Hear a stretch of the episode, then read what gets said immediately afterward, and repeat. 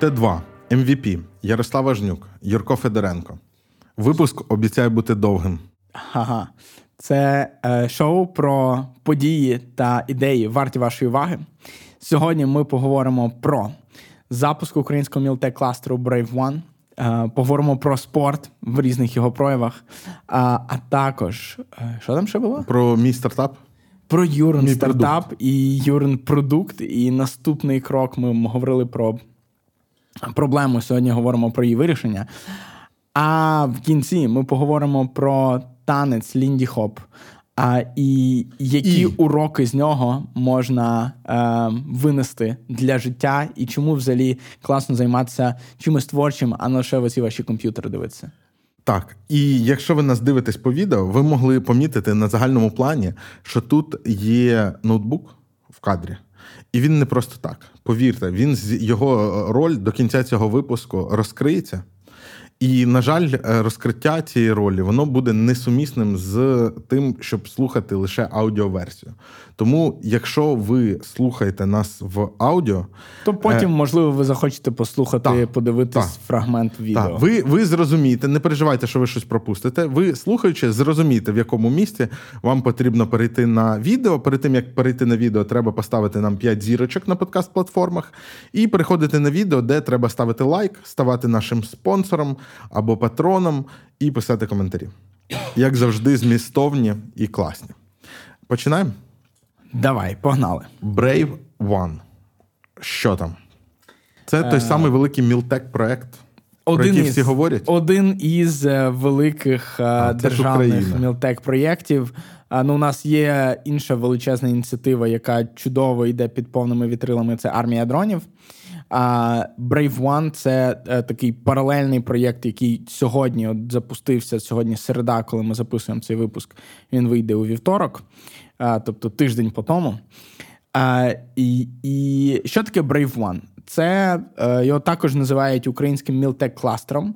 Це платформа для комунікації і взаємодії виробників, винахідників, розробників і держави, військових, інвесторів, підприємців а, і так далі, які е, займаються військовими технологіями в Україні. Сюди входять не лише дрони, там є величезний спектр речей, який від виявлення ворожих дронів, до їхнього глушіння, до розмінування наших територій, до наземних дронів, до водних дронів, е, до систем тренування, навчання для бійців, е, до систем е, ситуаційної обізнаності, до радарів і різних систем виявлення ворожих.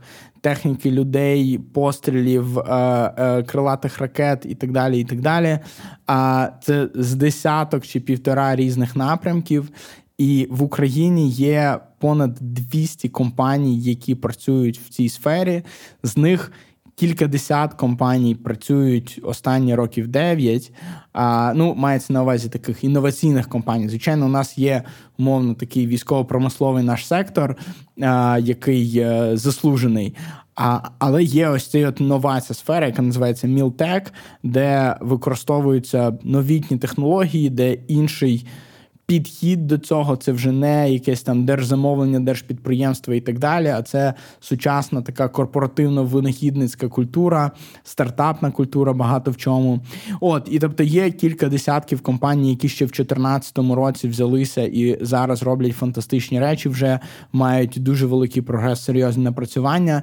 І є з півтори сотні компаній, які буквально впродовж там останніх 14 місяців виникли і роблять неймовірний прогрес, якого ми таких темпів прогресу не бачимо в комерційній сфері, коли фізичний продукт, якийсь від там ідеї до виробу, а до серійного виробу фактично доводиться там за 6 місяців, за 9 місяців. Це це фантастична швидкість. А і щось із цього вже воює, щось із цього воюватиме вже до кінця року.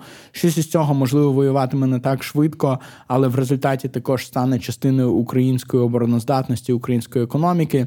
І от Brave One – це власне Такий кластер, який об'єднує всіх цих гравців. І якщо ви виробник або винахідник, ви можете піти на сайт brave1.gov.ua, подати там свою ідею, заявку, надіслати свій запит, запитання, якщо вам потрібна якась взаємодія, допомога від держави, від військових, вам потрібно пройти випробування, ви хочете подати свій виріб на допуск до експлуатації, або хочете, щоб Міністерство оборони почало закуповувати ваш виріб і так далі.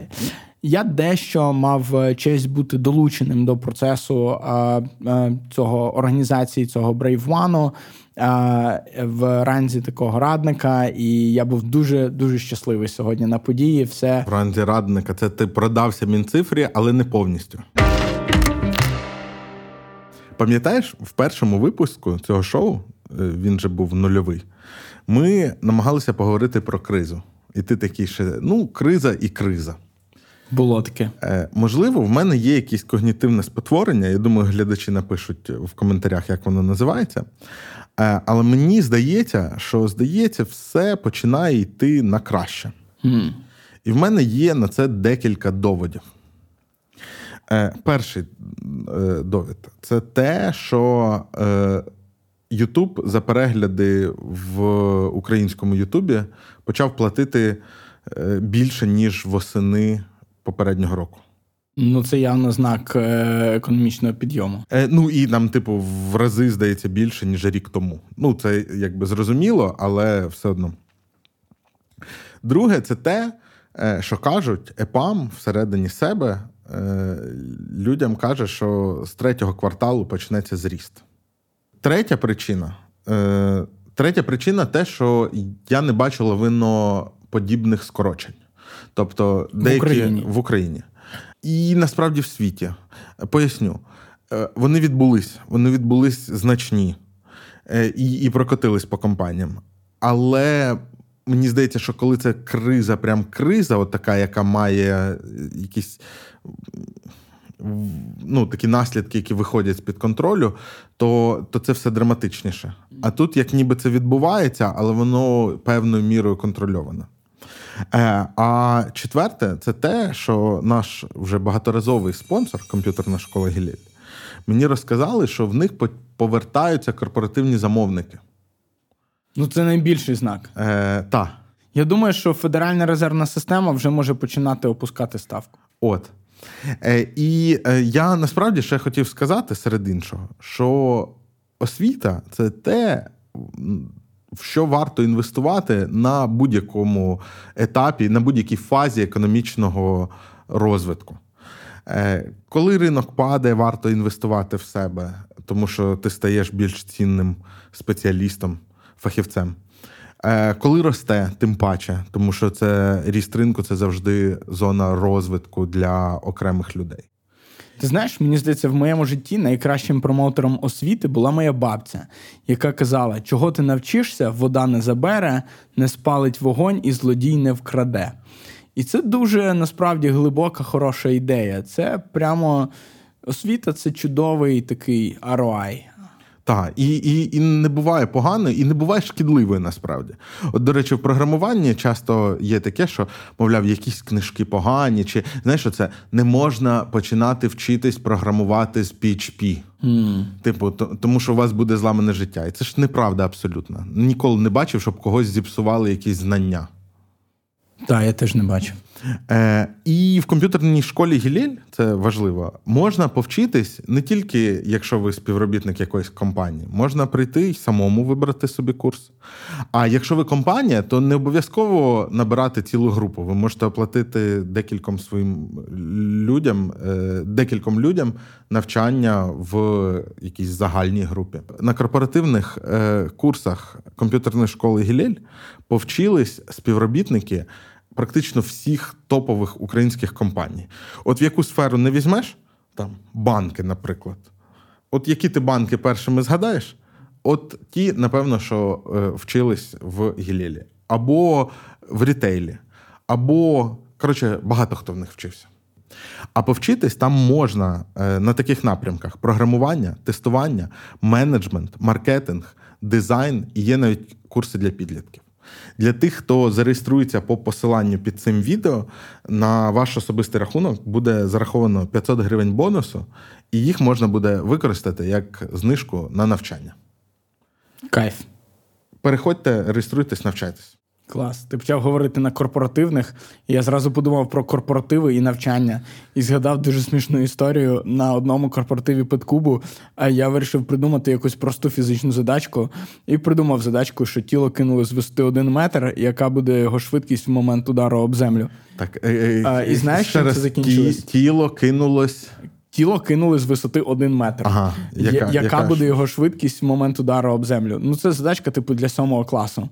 Але отак, от просто щоб в голові взяти її вирішити, е, там з помножить. якогось ну, там, важко, типу, півдесятка інженерів, до яких я пристав з цією задачкою, коли вони тримали в руці бокал якогось міцного напою, ніхто швидко це не вирішив. А це знаєш чому? І як ці інженери до тебе потрапили ага. на роботу? А ну, чому? Е, ну тому що ти питаєш на співбесідах про множення, про множення питаю, а, а про вивести, фізику не питаєш. Ну, та, вивести рівняння швидкості зарівняння руху не питаю. А в Україні це вже відома освітня проблема з фізикою набагато гірше, ніж з математикою. Ну так, і тоді, можливо, люди, які ходять е, і добре вчаться, вони на корпоративах зможуть такі задачки розв'язувати швидше. Так, пишіть свою відповідь в коментарях. Я дещо мав е, честь бути долученим до процесу а, а, цього організації, цього Brave One в ранзі такого радника, і я був дуже дуже щасливий сьогодні на події. Все в ранзі радника. Це ти продався мінцифрі, але не повністю. Та ні, ну це все на громадських засадах.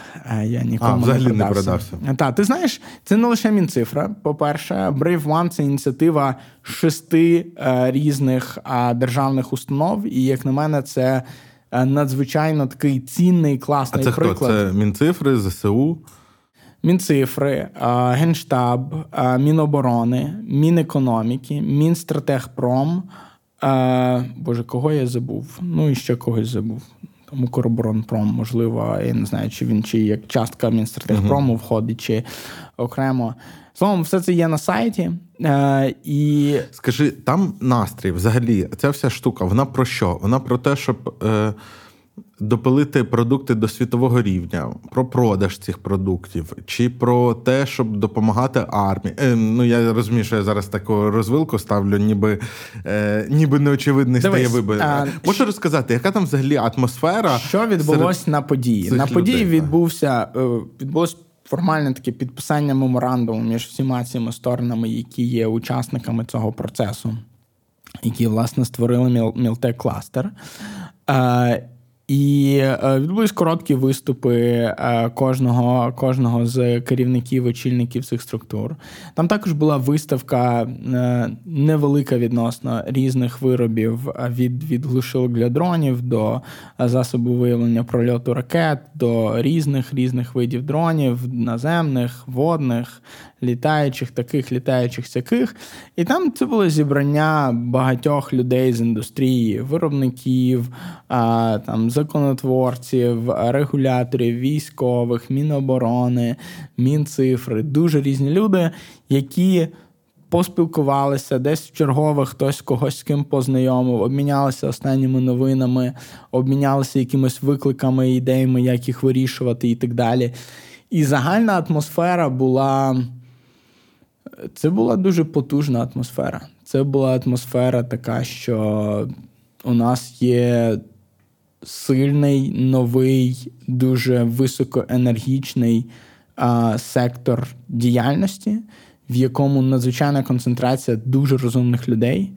Е, там було багато з тих е, підприємців, яких ми з тобою знаємо, з it е, сектору там було багато е, виробників і технарів, яких я знаю завдяки своїй роботі в цьому секторі там впродовж останніх півроку. Надзвичайно розумних людей. І знаєш, я часто кажу, що зараз більшість найрозумніших людей, які я знаю, займаються так чи інакше мілтеком. Е, зазвичай, коли такі організації анонсовуються, там є хтось. Е один чи декілька, але там часто говорять про гроші. Uh-huh. Що, мовляв, ми плануємо залучити стільки-то інвестицій. Uh-huh. Чи чи серед тих, хто підписує такі меморандуми, є якась інвестиційна сторона, чи чи було тут щось таке?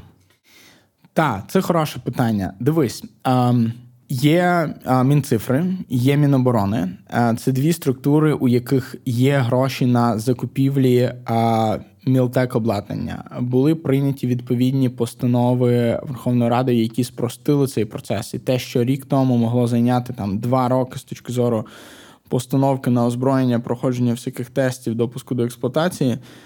Ем, зараз це займає тижні, якщо компанія-виробник готові.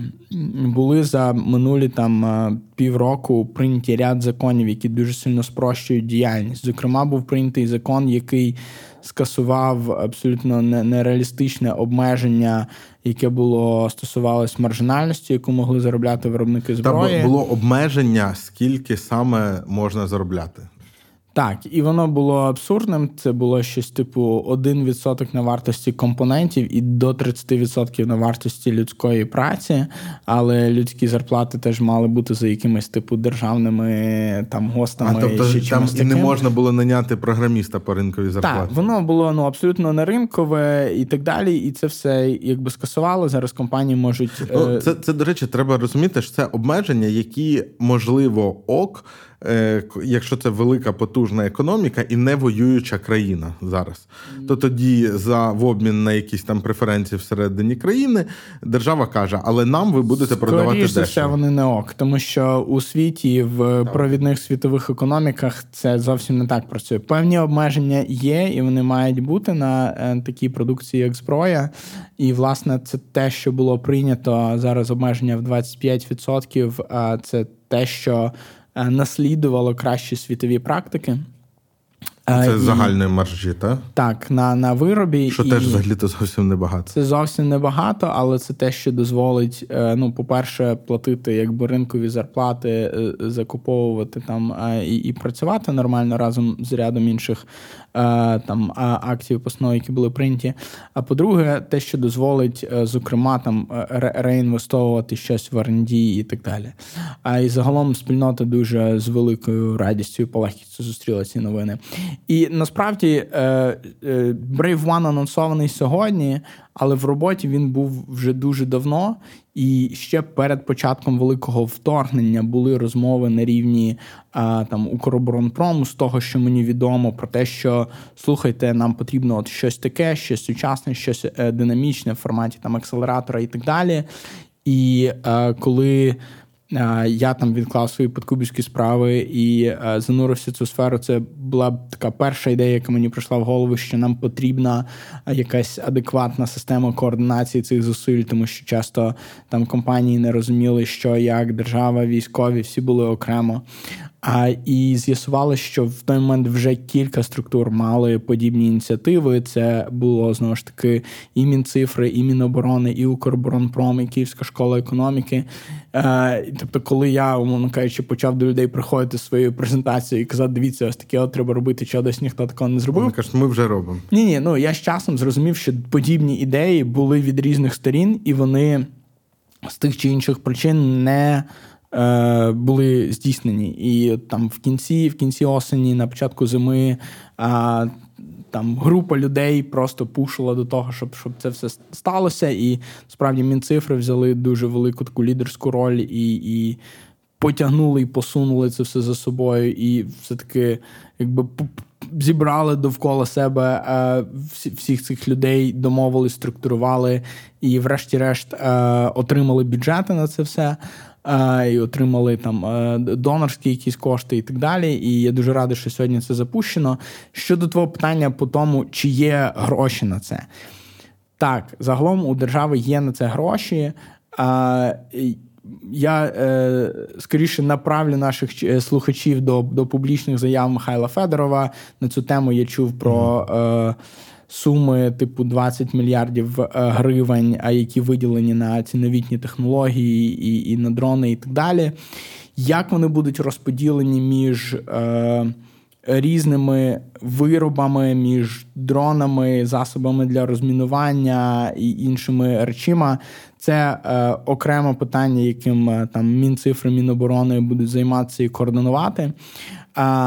Але крім того, що у держави є певні кошти на закупівлі, зараз ми бачимо великий інтерес від інвесторів е, із заходу, які просто дивляться на це як на з одного боку бізнес, з іншого боку, е, бізнес, який для добра, який допомагає демократичному світу зберегти свою свободу, Україні зберегти свою свободу. Є така хороша плеяда інвесторів, які дуже активно сюди дивляться, вже роблять перші інвестиції. А, І мені здається, що цього року ми побачимо прямо а, такий а, ну, нове нове явище в цьому плані, коли приходить ряд інвесторів, які раніше ніколи не інвестували в військові технології і і роблять ці інвестиції, а, роблячи ставку і на перемогу України, і на побудову в Україні в перспективі 5-10 років сильного такого військово-промислового сектору нової ери. Е, І знаєш, якщо нам якщо нам пощастить, ми можемо зробити тут е, таку дронову долину. Е, це це те, що те, що я зараз бачу. А багато де у світі є багато обмежень, регуляцій, які стосуються дронів. У нас зараз багато з технологій випробовуються і показують себе. Е, які пізніше зможуть бути використані не в військових цілях, а дрони, які потрібні для сільського господарства, для доставки товарів, для дослідження е, тих чи інших об'єктів від е, висотної забудови до е, шахт і якихось там копалень, будівництв і так далі. І так далі. Я подумав, що е, ну, коли ти про гроші говорив, е, я, до речі, мені здається, навіть уявляю, як це приблизно влаштовано, чому немає якихось заяв про те, що от є там якийсь мільйон, мільярд, трильйон, і саме на цей проект. Тому що так зазвичай говорять, коли є мирні часи і вірять в якусь ініціативу, але тоді, заявляючи про гроші, зазвичай якось дуже е, обходять ставку по строкам. Тому що ну ніхто не хоче гроші витратити на аби що. Всі хочуть якби з толком. uh А зараз, взагалі, ну коли є різні конкуруючі проекти, ну не конкуруючі, а як це однорідні, якщо так можна сказати.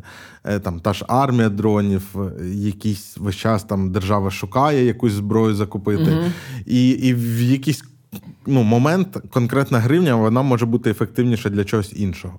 Але загалом це звучить так, що е, конкретно виділених грошей немає. Але якщо ви принесете щось толкове, то купимо все. Ні, насправді конкретно виділені гроші є. Просто є там конкретно виділені гроші. Там те, те, про що я чув, це е, і те, що є публічно, та це 20 мільярдів гривень, це велика сума, це півмільярда доларів. Е, я думаю, що є ще гроші, і е, ці гроші вони підуть і на армію дронів, і на якісь проєкти, які прийдуть з Brave One. Е, загалом е, там нові проекти, навіть якщо це дрони, і вони подаються в Brave One, якщо вони достатньо е, стиглі, достатньо зрілі. То вони будуть передані в армію дронів. Армія дронів це ініціатива, яка почалась дещо раніше. Вона фокусується саме на дронах і на дронах, які вже зараз виробляються, закуповуються, йдуть в українське військо. В той час як Brave One готовий приймати всіх від малого до великого, від дронів до біонічних протезів до засобів для розмінування. Угу. Е, Клас. Е, Будемо слідкувати. Е, Можливо, є якісь ознаки, за якими треба дивитись, щоб розуміти, що все йде добре. Чи чи ми про успіхи, як і про невдачі, швидше за все, не будемо дізнавати? Е, Та ні, ну я насправді в цей процес залучений і там я на на, ну, я на, на зв'язку з Брейвланом щотижня, е, і можна вірити мені, що все йде загалом добре. От, А ми будемо а, а в пабліку ну, ми будемо дивитися на карту на звільнені українські території, і ми будемо бачити, що все йде добре. Я думаю, так. Клас.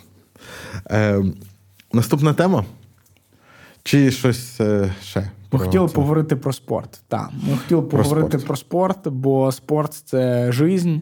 Нам там в коментах кажуть, що що це ви всі симуляцію, поїдьте в село, подаїть корову і так далі. І Юра мені якось каже: слухай, а ти взагалі слідкуєш за спортивними подіями? І я такий, так, так, так, зараз тут буде реклама якоїсь він, бетінгової він... компанії. Але ні. І і Ярослав такий, це типу, коли збірна грає. Я е, слідкував, чесне слово, е, стежив за футболом десь року до 2003-го. А що б там сталося потім? З'явились нові зацікавлення. Помаранчева революція почалася. А, ну, так, Це ж приблизно тоді ти став підлітком і.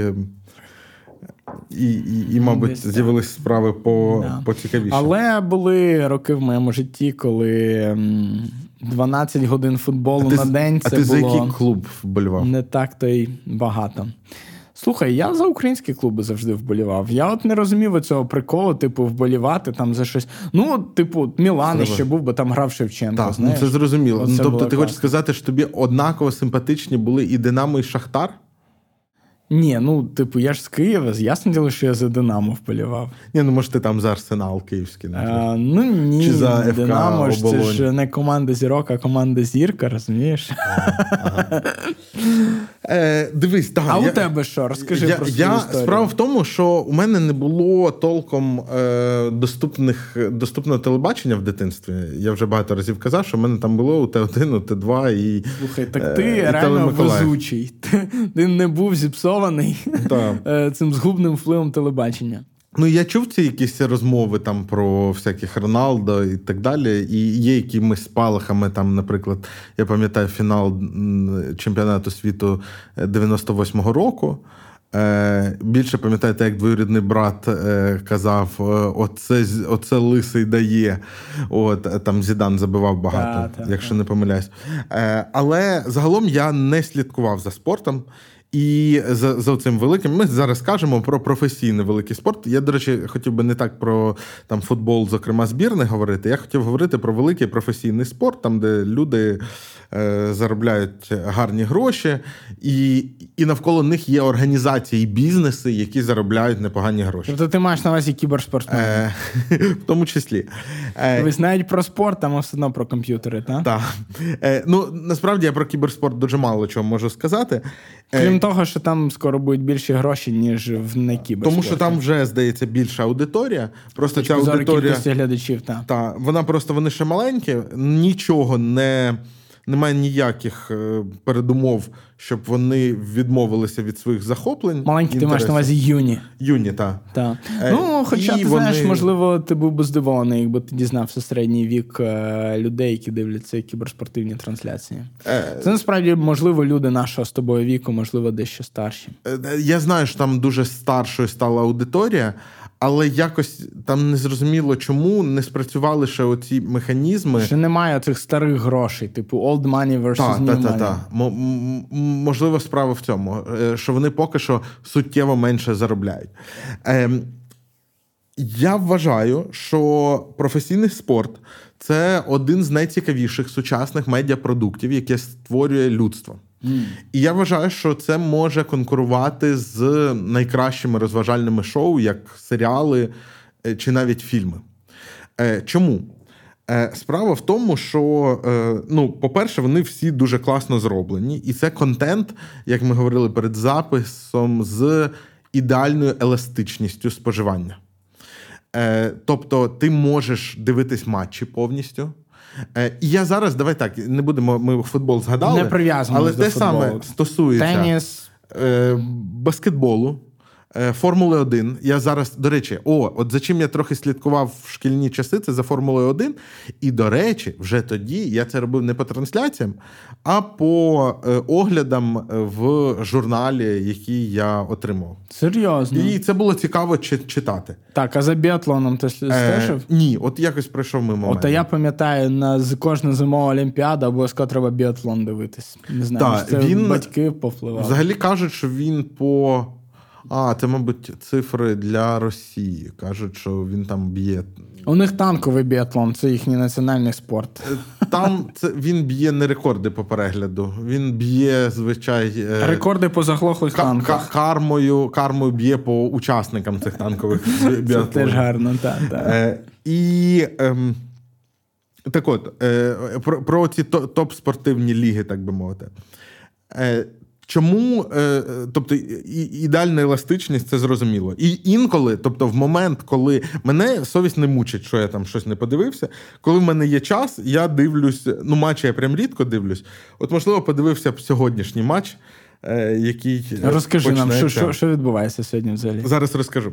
Е, І можна подивитися просто на рахунок, так. мені з цим окей. Так. Можна подивитися огляд і нарізку хайлайтів. Так. Ну, звісно, є якась там субкультурка, яка скаже, що ти тоді не трушний вболівальник. Ні, взагалі. Але... Це як Маккофі пити, розумієш? Але так, я як людина, яка почала в, е, слідкувати за спортом в зрілому віці, е, а не в 11, Е, для мене бути вболівальником конкретної команди це приблизно як вболівати за якийсь один з домів в Грі престолів. Ну, тобто, може бути симпатичніше, але це ж насправді в руках е, сценариста те, який тобі покажуть, яким боком що він тебе зацікавить. Ну чому в спорті ні? Ну е, в, в спорті теж. Е, Дивись, це знаєш що? О, я я подумав, що це гарне порівняння. Як ти читав Гаррі Поттер? Чи тільки Читав. Гру престолів не дивився, а Гаррі Поттер читав. От е, якщо дивитись фільми, то здається, що там один нормальний гуртожиток це Гріфіндор. Але якщо читати книжку, mm ти розумієш, що у кожного є свої плюси. Є свої плюси. І е, і так само, ну, якби в спорті, ти просто знаходиш щось, що відгукується. Так. І ясно, що більшість за таким принципом людей вони будуть знаходити когось успішного, і їх інші люди, які почали, які вручили чомусь своє серце і всю свою моногамію в 11 років якомусь одному клубу, будуть називати таких людей глорами. Але, ну, типу, це їх право. Е, Так от, е, і я вважаю, що в спорті. Е, розгортаються дуже класні історії, дуже цікаві історії, і вони, як в гарних витворах мистецтва, розгортаються на дуже різних планах. uh Тобто, там завжди є особистий план спортсмена, uh там є якийсь командний план взаємодії і якихось зв'язок.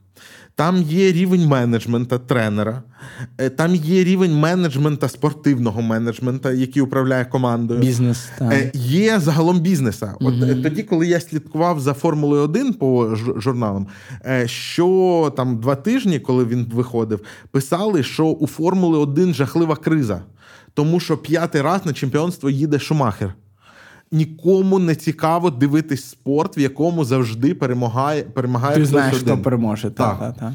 Е, І це теж проблема. Е, Більше того, е, бокс, то... слухай, ще ж бокс був. Ми зовсім не згадали. Е, це та. ж така велика ну, була ну, от, річ речі... в Україні. Всі ж дивились кличка.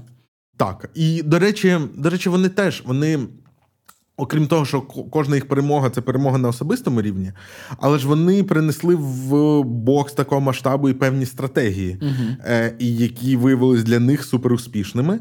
І, можливо, вони вважаються не найвидовищнішими боксерами в історії світу, але вони великі, в тому числі свої, як і є там команда Атлетико Мадрид, яку більшість вболівальників футболу ненавидять за її оборонну манеру, але їх тренер є найвисокооплачуванішим тренером в світі, тому що він вміє будувати най і, і взагалі кажуть, що.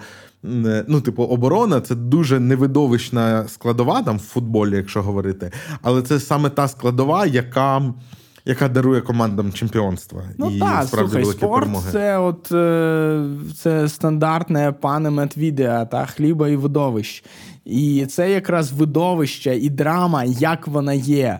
Це наступне найзахопливіше, що може бути після гладіаторських боїв, тому що воно справжнє, тому що це не чиясь постановка, не якась так. гра, не якась режисура.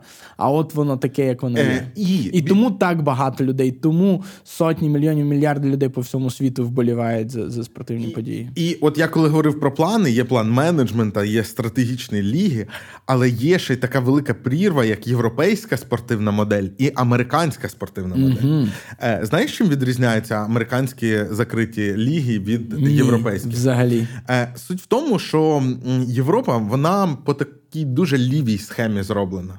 Де кожен не може. Дивно. Хоча, до речі, це може не зовсім ліва, може це навпаки ринкова. Коротше, суть в чому? В тому, що якщо ми з тобою зробимо зараз якусь команду, ну давай футбольну, бо в Європі спорт номер один це футбол. Угу.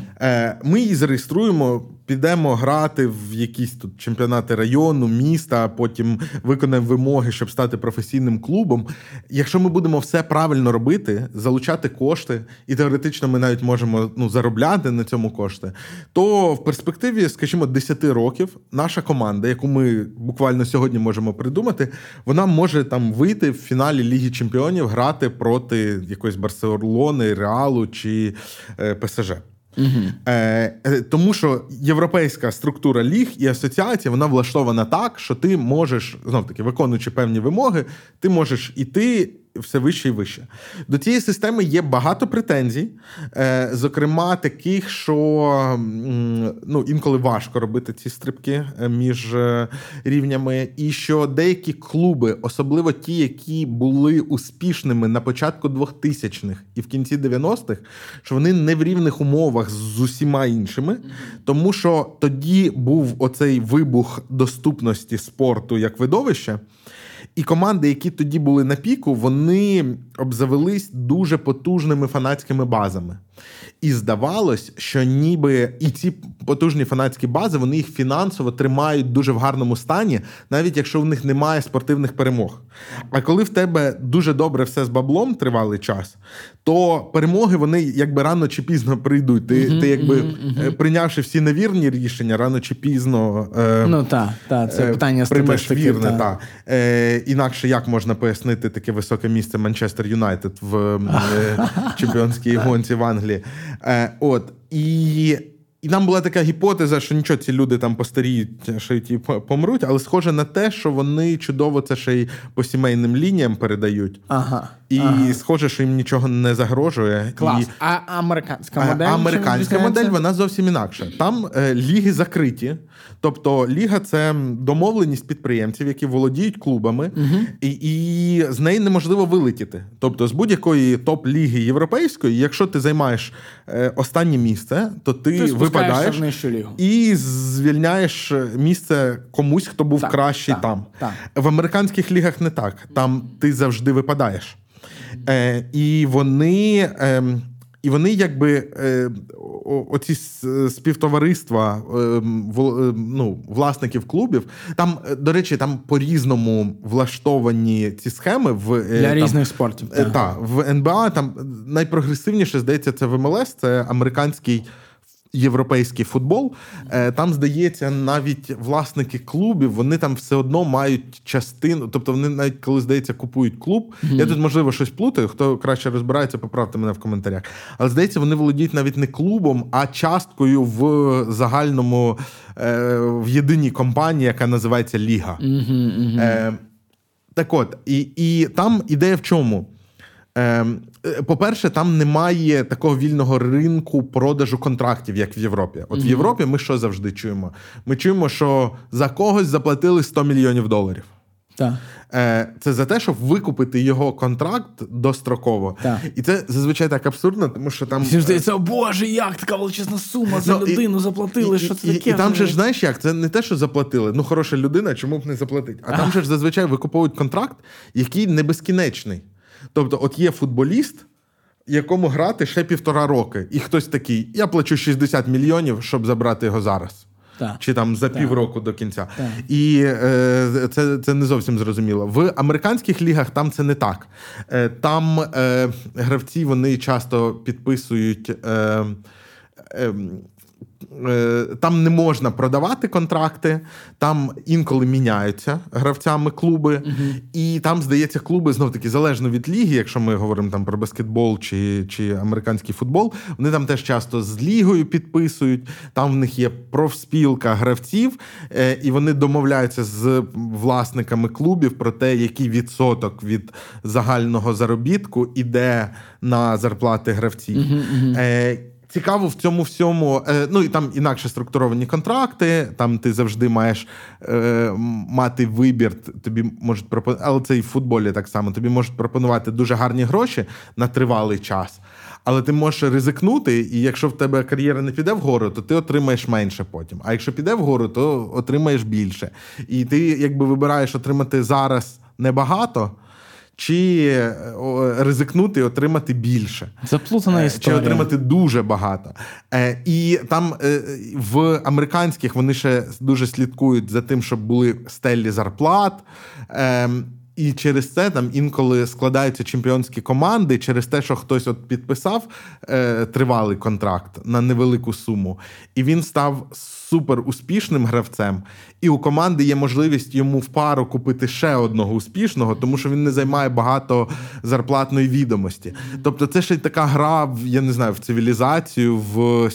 Сіті, баланс та управління та. балансом якимось. Да, Там є податки на розкіш. І здавалося, що. Ем, і здавалося, що американська модель набагато успішніша, і вона зараз є, мабуть, набагато успішніша, тому що там більше грошей.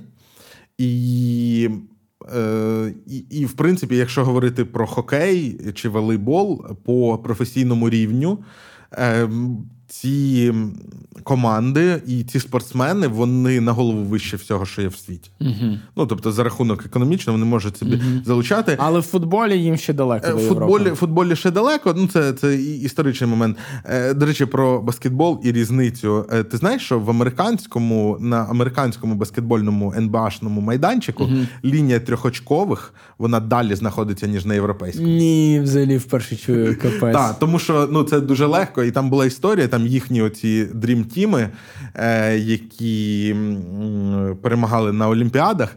Е, от вони робили. Я не впевнений, що саме тоді е, було це легко, але вони ну там, якщо подивитись ці записи, це ну така ліга великанів, тобто вони фізично, ніби якісь інші люди, ага, ага. і вони ну професійно, тобто їм там дуже інший рівень. Так.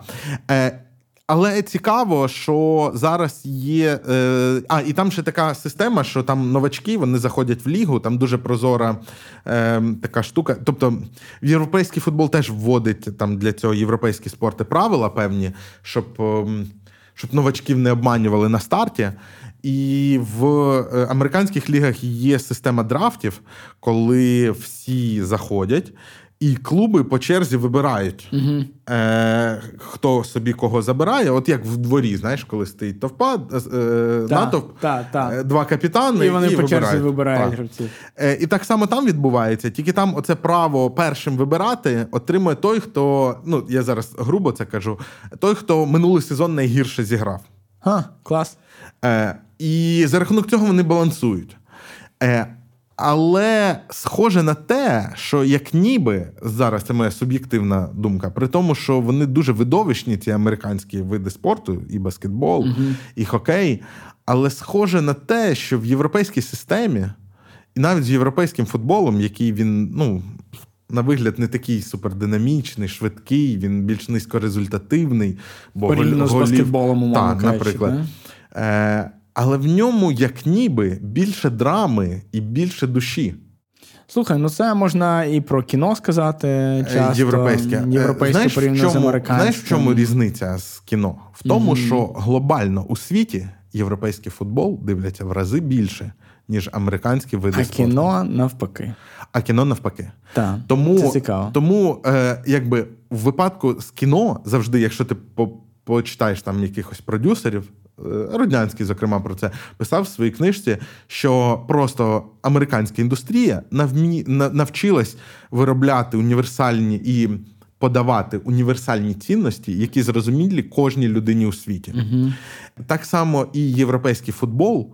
Е, при всіх своїх мінусах, мені здається, це досить нудне заняття дивитись футбол, mm. тому що ти можеш дивитись на це 90 хвилин і там. Я люблю заб'ють... насправді. Я ну я е... останній матч дивився, типу, там, може, роки 2000... два тому. Ні, ні, я дивився якийсь матч, я не пам'ятаю, що це було, а роки два тому я щось дивився. Е, Мені подобається. Мені подобається. І мені грати подобається. Я правда теж дуже давно не грав. Мене недавно товариш запрошував пограти. Я такий, бляха, точно є ж така штука, можна грати в футбол. Я забув, що є така. До, до речі, е, гра в футбол вона дає дуже цікаві комунікативні навички. О, це взагалі. Вони такі в. Вони іншого типу, ніж багато інших речей, які на роботі таких ніколи не отримаєш. Отак. Так. Там оце, оце вміння покликати так, щоб голосом, щоб за тобою по, ну, пішли. пішли. Лідерство, так? Е, слухай, але от дійсно цікаво, це паралелі, яку ми підняли про кіно і футбол. І знаєш, мені здається, ем, це така функція від кількох речей. Функція від певного ем, класу, який приходить з досвідом, з історією і так далі. Е, що в кіно, що в спорті. А, І також функція від Е, культури того середовища, в якому цей продукт створюється. І Америка як така м, е, молодша культура, свіжіша культура, е, вони також характерні тим, що інколи їм закидають таку неглибокість, певну поверхневість або орієнтованість на. Крутість на те, щоб вразити, на те, щоб там бам, Марвел, там фільми, чух-чух, піка, там туди-сюди. А європейці вони е, постійно десь копають глибину, шукають ці смисли е, і якусь. Взагалі культурні змісти європейці дуже добре вміють продавати світу. Так, так, дивись, ми от уже другий випуск говоримо про про Євро, Європу versus Штати. Це цікаво. А, Але от е, дійсно, бачиш, в кіно а, здавалось би, що можливо європейці краще спозиціоновані, і, можливо, європейці десь цікавіше знімають таке складне, глибоке кіно. Але масове кіно, там, де тобі треба знайти оцей найменший спільний дільник між усіма людьми, а виходить, що краще роблять американці. В той же самий час спорт, той же ж футбол. Тут же ж теж нібито про найменший спільний дільник.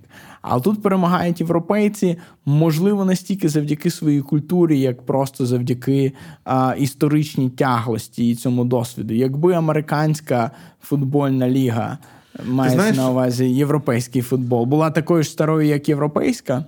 Ну, хто е, знає. Знаєш, скільки років тому, не так багато, в англійській прем'єр-лізі сталася сенсація. Ем, команда, такий середнячок мінус, команда Лестер, стала чемпіоном Англії. І ем, і в них був такий жарт внутрішній, бо вони починали сезон. Нам головне не вилетіти. Е, І і там тренер їм продовжував це говорити, навіть коли вони вже ну, явно йшли йшли до чемпіонства.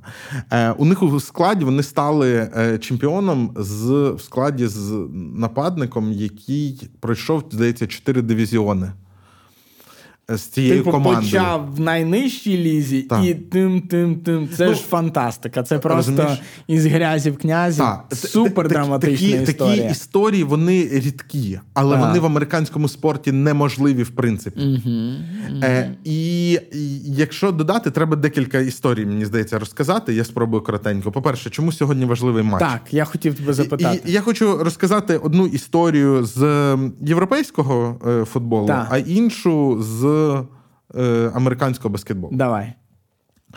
Е, В Англії є команда. Е, багато хто її вважає кращою командою світу е, Манчестер Сіті. Е, її дуже не люблять багато болівальників, особливо багато грошей. Е, бо в них багато грошей, та, і вони не були крутими на початку 2000-х, е, коли сяяли зірки тих, е, тих хто. Ну так, ти мені коли розказав, я був здивований, тому що тоді, коли я слідкував за прем'єр-лігою Манчестер Сіті, це був такий собі середнячок. Там прийшли катарські гроші, е, і вони купили команду і вирішили зробити її кращою в світі. І вони запросили кращий спортивний менеджмент. Е, Добре, що не російські гроші. Не російські, так. Але вважається, до речі, що оцю грошову революцію в футболі почав Роман Абрамович. Із Челсі. Із Челсі, так. Угу. Він підняв ставки на інший рівень, і він, е, і він вмів на цьому заробляти. Тепер у Романа Абрамовича немає Челсі. Немає Челсі. Так він обіцяє. До речі, кажуть, що там проблеми. Він е, продав Челсі і пообіцяв всі ці гроші на підтримку українців, е, українських біженців, здається, витратити. Він е, би нас найкраще підтримав, якби він поміняв режим людоїдський в Росії. Так кажуть, він схожий Але... до самого Володимира Путіна, і він досить молодий з міцною рукою, яка втримає важку табакерку. Е, От, е, це, вибачте, за прямоту, але, пане Романе. Але, але ви розумієте, але, на що ми здається, е, кишка тонка, як і в великої кількості іншої русні. Е, Так, е, але Манчестер Сіті. Вони запросили кращий спортивний менеджмент, вони запросили кращого тренера. Е, Хосепа Гвардіолу, який до цього, е, досить будучи досить молодим тренером, побудував дуже яскраву Барселону. Навіть я пам'ятаю його. Е, Так. І, е, до речі, його зараз прийнято е, називати. Ну, прийнято, його скептики називають його лисим шарлатаном, mm. тому що, мовляв, бач, без Месі ти так нічого виграти і не зміг. Ну, подумаєш, там якусь з Месі і дурак може. Так, да, а типу Лігу чемпіонів тільки з Месі. Е, І зараз, якщо він з Голландом виграє Лігу Чемпіонів, то скажуть, ну тільки от такими. Е, Але менше з тим, е, він будує дуже цікавий, дуже яскравий, дуже специфічний футбол, побудований на принципах. І в нього, е, і, і треба розуміти, що у нього. Е, ну, от кажуть, що сучасні Месі і Роналду в нього б ніколи б не грали, тому що в нього такі вимоги до гравців, які б ті не змогли б виконувати. Е, І е, пару років тому у іншої е, відомої команди британської Арсенал е, вони прощаються з тренером і хочуть покликати свого свого колишнього футболіста Мікеля Артету, який працює у Гвардіоли помічником. Вони викуповують його контракт і заводять його в клуб. Це досить так нечувано, тому що зазвичай е, футболістів перекуповують, а тренерів це все ще поодинокі випадки, але вже трапляються.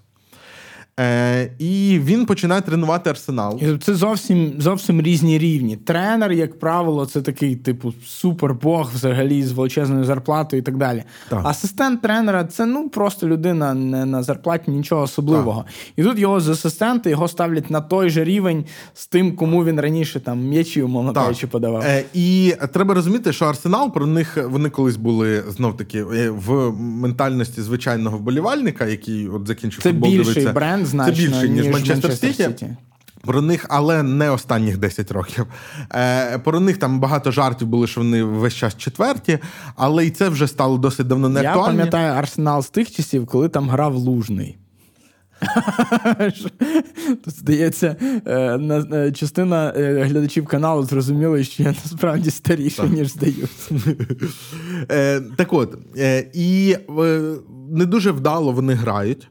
Е, і всі кажуть, що ну це тільки у Арсенала може бути стільки терпіння, щоб не звільняти тренера, у нього не виходить. Але йому дають час. І це для Арсеналу не вперше. Вони вміють давати тренерам час, це зараз дуже рідке явище. Е, І після чергового трансферного вікна він залучає двох футболістів. Двох футболістів з свого колишнього клубу. Е, Це Олександр Зінченко і Габріел Жезус. Цікаво, що е, цікаво, що цих два футболіста вони не перші скрипки в Манчестер Сіті. Вони Манчестер Сіті не потрібні і вони швидше просяться якби на вихід, тому що вони сиділи на лавах запасних. Е, Вони сиділи. Ні, вони чимало грали, але не більшість матчів. uh І вони явно доросли до того, щоб десь бути першою скрипкою. uh А тут у них немає можливості стати першою скрипкою. І Манчестер Сіті, як системний клуб, їх відпускає. І в цей момент у Артети, як ніби складається пазл, і вони починають грати в новому сезоні так, що е, станом на зараз на давай зафіксуємо 21.30, е, 26 квітня вони йдуть на першому місці в чемпіонаті Англії. Вау! Е, найскладнішому А чемпіонат Англії футбольному... для тих, хто нас дивиться до цього моменту, але про футбол майже нічого не знає. Чемпіонат Англії це, напевно, найкрутіший чемпіонат футбольний у світі. Так, ну просто тобто найкрутіший. ці національні чемпіонати, там італійський є сильний, там ну якийсь це, іспанський. Це так звана велика п'ятірка: е, Іспанія, Італія, Німеччина, Франція і Англія. От Англія вона іде з відривом великим, великим по так. грошам, по по всьому цьому. І ем, е, і от вони йдуть е, з невеликим випередженням. Е, і останні дні вони там так зіграли, що практично вирівнялися, але там різна кількість матчів. І сьогодні вони грають е, очну зустріч. І, тобто, Арсенал грає Арсен... з Манчестер Сіті. І... Звичайно ж, сьогодні це середа, тобто, коли нас будуть дивитися, всім вже буде відомо результат цієї це, зустрічі. Так, ви будете нас дивитись майже е, через тиждень. І. Е, і це дуже драматично, тому що ці люди, яких Артета, і цікаво, що він їх проявив, ще будучи їх тренером в Манчестер Сіті. Тобто, це дуже така особиста тобто історія. Це, В якому сенсі це запасний склад Манчестер Сіті грає з Манчестер Сіті. І має всі шанс, так. шанси перемогти. Так, так. І поки що глобально перемагає. У них була одна очна зустріч, там вони програли, угу. але якби по сукупності матчів з іншими командами вони виграють. Ну і тому в цій всій загальній великій грі це просто кульмінація драми сьогодні буде відбуватися. Так. Але, звісно, це ж не відміняє того, що є ще Ліга Чемпіонів, де Арсенал цього року не грає, а Манчестер Сіті грає, і вони зустрічаються знову з Реалом. Але про це, мабуть, в нашому спорт спін-офф подкасті. До речі, пишіть, чи варто нам зробити окрему рубрику спортивну, де ми будемо роз, е, цей, е, розглядати е, спортивну аналітику двохмісячної свіжості. От десь так. Е, І друга історія це історія про баскетболіста. Е, і команду, яка. Ем, треба розуміти, що баскетбол він більш індивідуальний вид спорту, ніж футбол. Е, в футболі один ем, потужний гравець не може нічого без команди. uh В баскетболі все ж може. uh Ну Там менше гравців в команді. Е, так, Там менше початку. гравців і там загальний баланс гри. Для глядачів, які не так часто дивляться матчі, скажемо, 5, в футболі 11 грає в кожній команді, в баскетболі 5. Ну і там були якісь е, певні погляди. Ну, завжди є якісь тактики домінуючі. Е, І в якийсь момент е, група бізнесменів, е, які вміють рахувати гроші і вміють е, працювати з цифрами, е, купують команду не супер успішну, е, але на багатому ринку. На багатому ринку це значить в Америці ти ж дуже прив'язаний до локації, суттєві гроші заробляються на матч-дей. Е, коли приходять люди. На домашніх і Якщо матчах, ти десь в середній полосі, то ти на цьому можеш заробляти не так, як якщо ти в центрі Нью-Йорку. Угу. А в центрі Нью-Йорку ти взагалі можеш не переживати про гру, тому що там стільки туристів, які для того, щоб подивитись на гру NBA, все одно куплять квитки, і ти можеш не займатися командою. Але тут група інвесторів е, купує команду на багатому ринку, але ну не не супер популярну, яка називається Golden State Warriors. І починають. Е, та, е, і починають Я там знаю потихеньку реформи, тому що ти був в Сан-Франциско, так. і, мабуть, в період якраз їх розцвіту. Можливо. Е, А, наприклад, там люди, якщо серед наших слухачів є такі, які слідкували за розквітом Майкла Джордана, то взагалі не зрозуміло, де ця команда була. Е, І вони вирішують винайти свій баскетбол. Тому що дуже важлива частина в баскетболі була яка до, до них. Ем, Знову таки, можливо, ці гіпотези хтось до них почав тестувати, але глобально гру перевернули вони. Ем, Є двохочкові е, китки, є трьохочкові. Трьохочкові це якщо пощастить. Це якийсь елемент азарту. Це з більшої відстані та, потрібно попасти. З більшої відстані попасти, так. Але це ну, не системна, не, не, неможлива історія. Тому весь баскетбол зводився до того, що треба мати там потужних гравців, які зможуть, чи навпаки, якихось дуже швидких і е, більш як це, е, тендітних, е, які, спритних, які, та. спритних та, які за рахунок різних якостей будуть проходити до поближче до кільця. Е, і і закидувати більш гарантовані м'ячі і отримувати угу. очки. А вони якби взяли і спробували перевірити гіпотезу. А може, якщо потренувати трьохочкові китки, то вірогідність потрапляння буде не такою. Угу. І виявилось, що там математика така виходить, що можливо тобі вигідніше закинути половину трьохочкових, ніж 60% двохочкових. Клас. А якщо в тебе ще й вся команда вміє їх кидати, чи більша її частина, то від вас набагато важче оборонятися, тому що лінія трьохочкових вона ну і інша. всі звикли до абсолютно іншої тактики, і тут всі приходять і міняють цю тактику, і і не зрозуміло, як від них захищатися. Е, а, Абсолютно, і це це так званий ball, якщо не помиляюсь. І в Golden State там же здається грав цей Стеф Кюрі. Це він Він Стеф Карі, звісно. Так, е, так, Я, так. от якщо персонально, то то якраз про, про, про нього і хотів сказати. Це людина, яка там ну, під не дуже класним номером драфта е, була вибрана. Ну, тобто вона десь там під десятку. Тобто ага. він був дуже талановитий футбол... Е, баскетболіст, але ну не перші місця. Ну тобто, зазвичай, от коли наближається драфт, в усіх змі профільних обговорюють перші номери, обговорюють першу п'ятірку, кого Хто, заберуть кого першим. Заберуть, та, та, та. Ну тобто він був не з тих, кого обговорювали. Угу. І більше того, він в перші роки отримав дуже серйозні травми, і його там називали, що в нього хрешталеві лодишки, і е, ну, це для спортсмена не дуже прикольно. Так. Е, але е, там тренерський штаб, його медики, його наполегливість йому зробили певну там методику тренувальну. Е, І він зараз людина, яка забила за всю історію НБА. А ця гра дуже добре порахована в плані статистиці. Найбільшу кількість трьохочкових е, китків. І він там, якщо подивитись ролики, як він тренується, це дуже дивно виглядає. Тобто він там двома м'ячиками з різною частотою, і там. Е, Типу, перед ним е, там стіна з якимись дірочками, і в невідомому порядку вони загоряються, він там закидує. І у нього на тренуваннях здається, якщо кидок навіть трьохочковий ем, там торкається обідка, а не чистий, то вони не зараховуються в своїх внутрішніх підрахунках.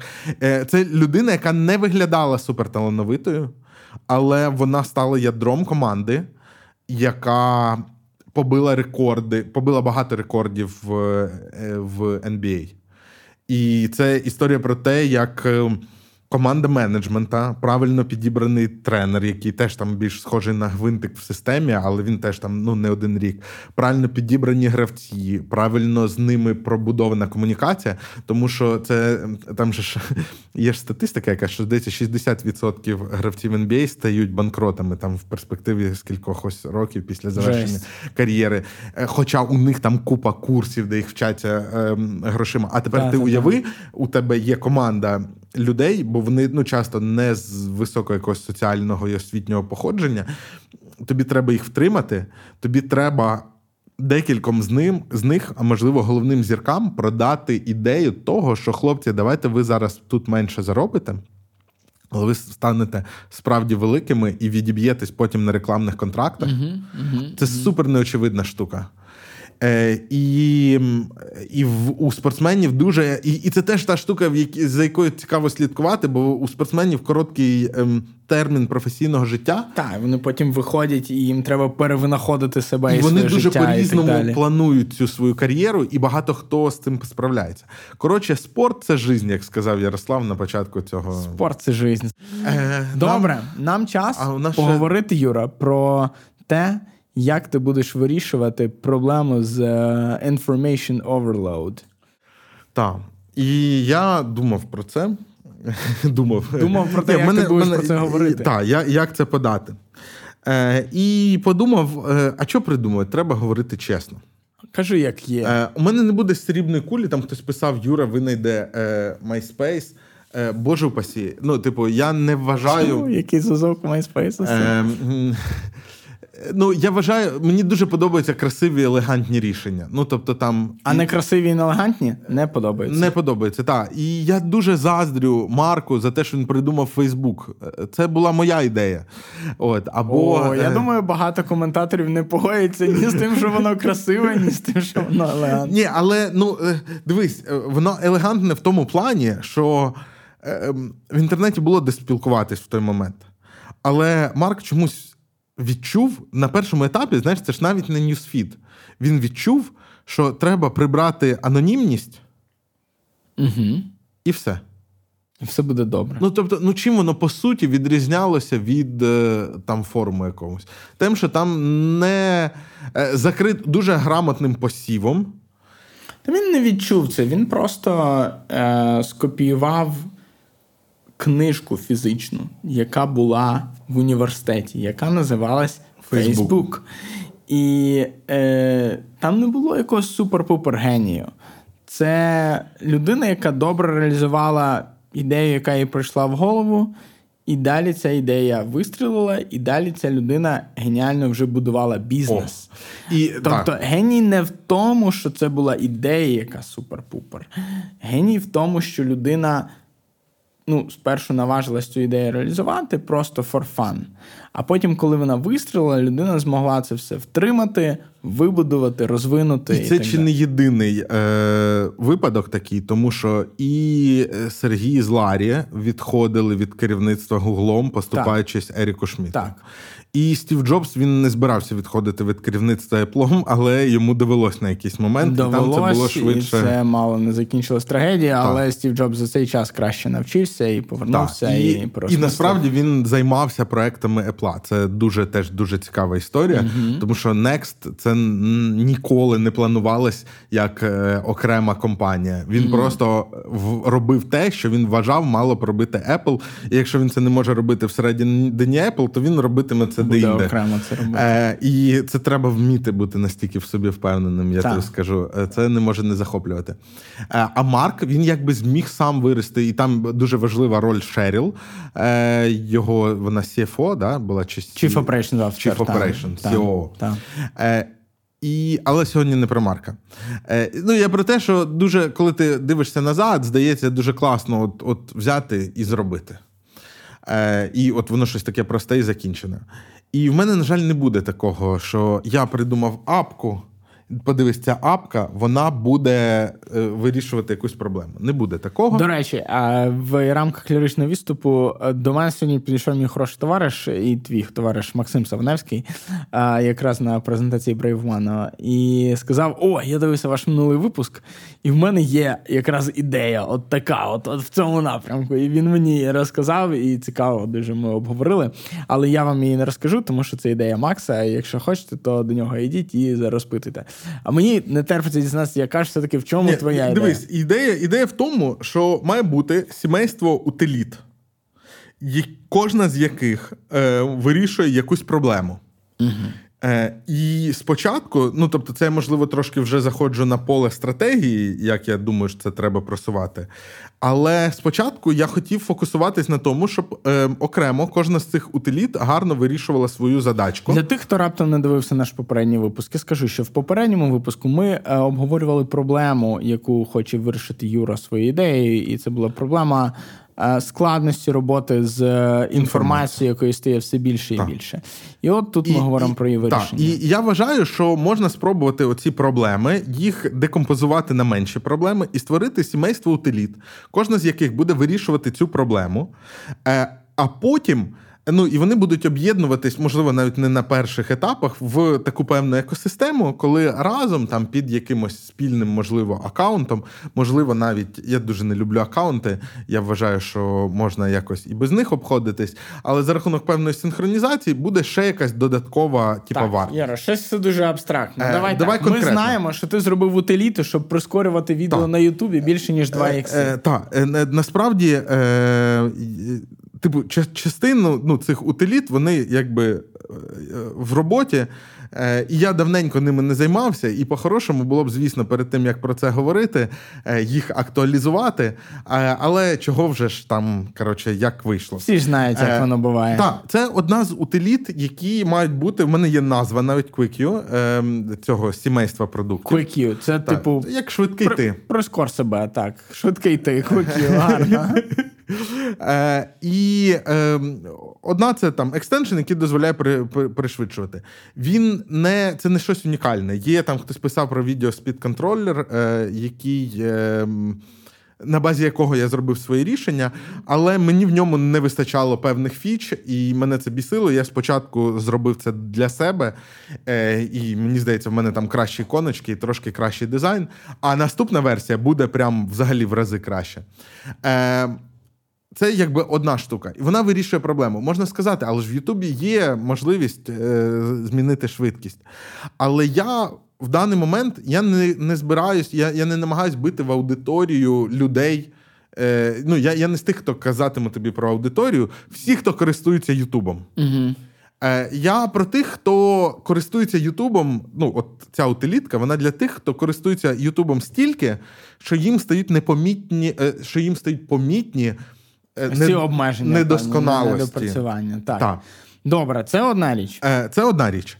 Е, наступна річ це те, що я досить добре сприймаю інформацію аудіально. Е, І досить погано читаю. uh Насправді я досить повільно читаю. uh Е, І я знаю, що це зовсім інший спосіб вживання контенту, і що набагато більше творчості і думок породжується, коли ми читаємо, але тим не менше. Не факт. Е, Ну, є така думка. Так. Е, І в мене є дуже ну, такий частий сценарій, коли є якийсь текст, але я б краще його послухав. І я зробив чат-бот в месенджер, який не можна називати цьому співрозмовнику.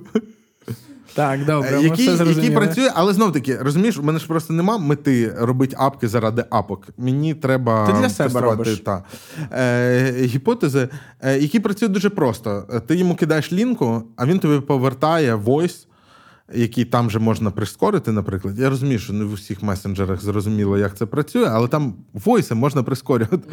От, е, А насправді, до речі, в е, WhatsApp теж.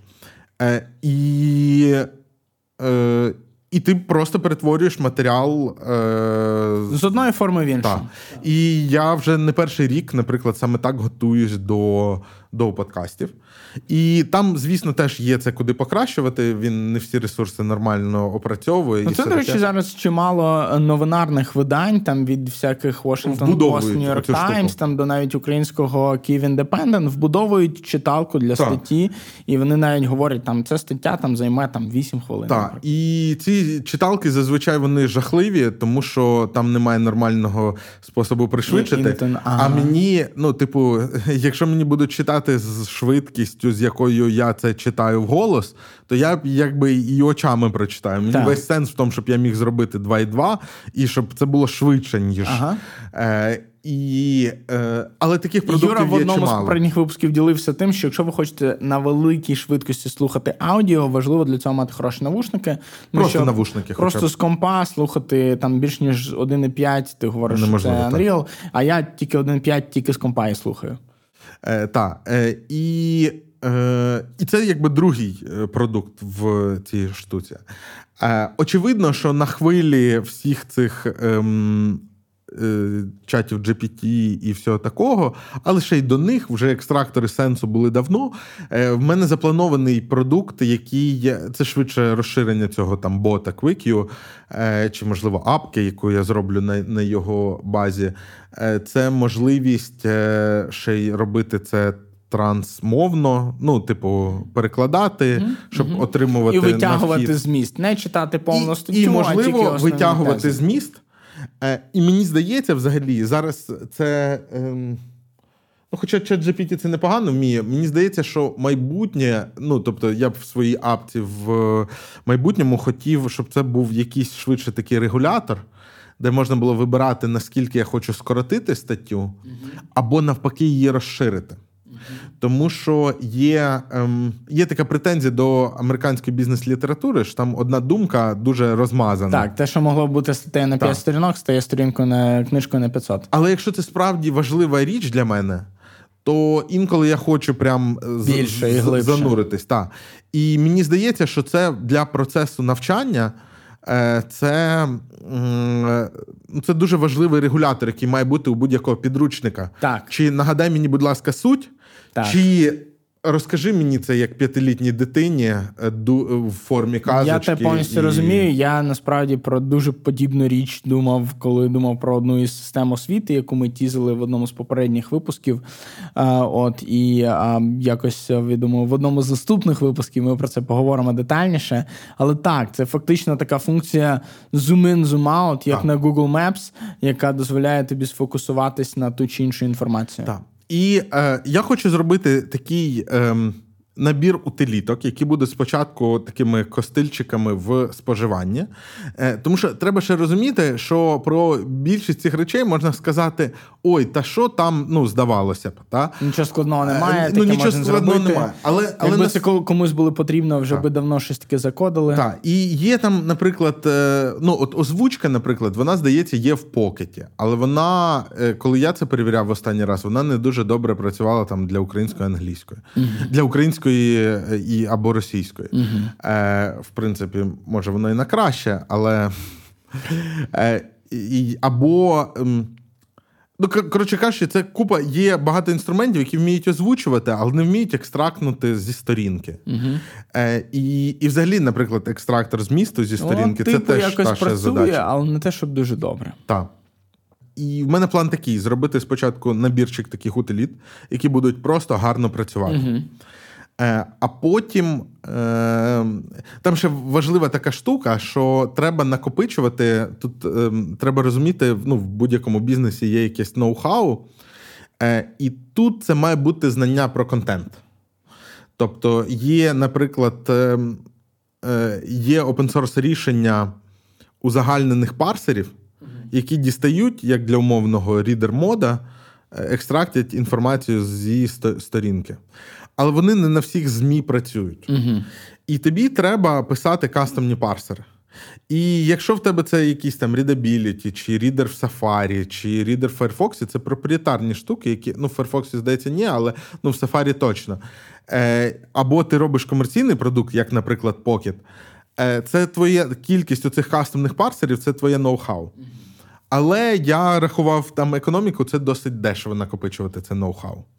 Е, трошки дорожче накопичувати, наприклад, для озвучки е, базу звучання певних слів е, залежно від контексту, щоб вони правильно вимовлялися. Угу. Але це теж ну, це гроші, які коротше, це не потребуватиме великих інвестицій. Можливо, навіть взагалі не потребуватиме інвестицій. І після цього ну, наступним етапом це має бути якесь рішення яке е, яке дозволить працювати зі списками цього контенту. Угу. І оце мені взагалі дуже дивно, чому цього не роблять всі рідитлейтери. Рідитлейтерами я ну зараз програма номер один. Бо вони всі атомарні. Вони дивляться тільки на окремі статті. Вони не можуть з всіх статей сказати: а ось у тебе там 3-4 на подібну тему. Ми тобі витягнемо з місця. Це з них. це одна з ідей, але от зараз є флагман цього ринку про почитати пізніше. Це Pocket. Так, так. Я користую ну раніше більше користувався. Зараз інколи щось зберігає туди, але не так часто. Але не так часто заходиш. Е, це проблема як з тудулістами. Люди туди зберігають заходять, читають, прикольно, нічого не відволікає, клас. Е, там ще й можна аудіо послухати, якщо воно спрацювало. А потім а потім тобі туди страшно заходити. Е, Тому що там багато багато всього. Ну, в моєму випадку це просто на це не залишається часу. І мені дивно, що ті, хто агрегують такі штуки, вони не роблять асистента, який допомагатиме тобі це розгрібати. Угу щоб при е, черговому заході, чи, можливо, навіть інколи тобі послав notification, чи не хочеш ти там буквально в якомусь, е, якось відповівши на декілька питань, розгрести свій е, список читання?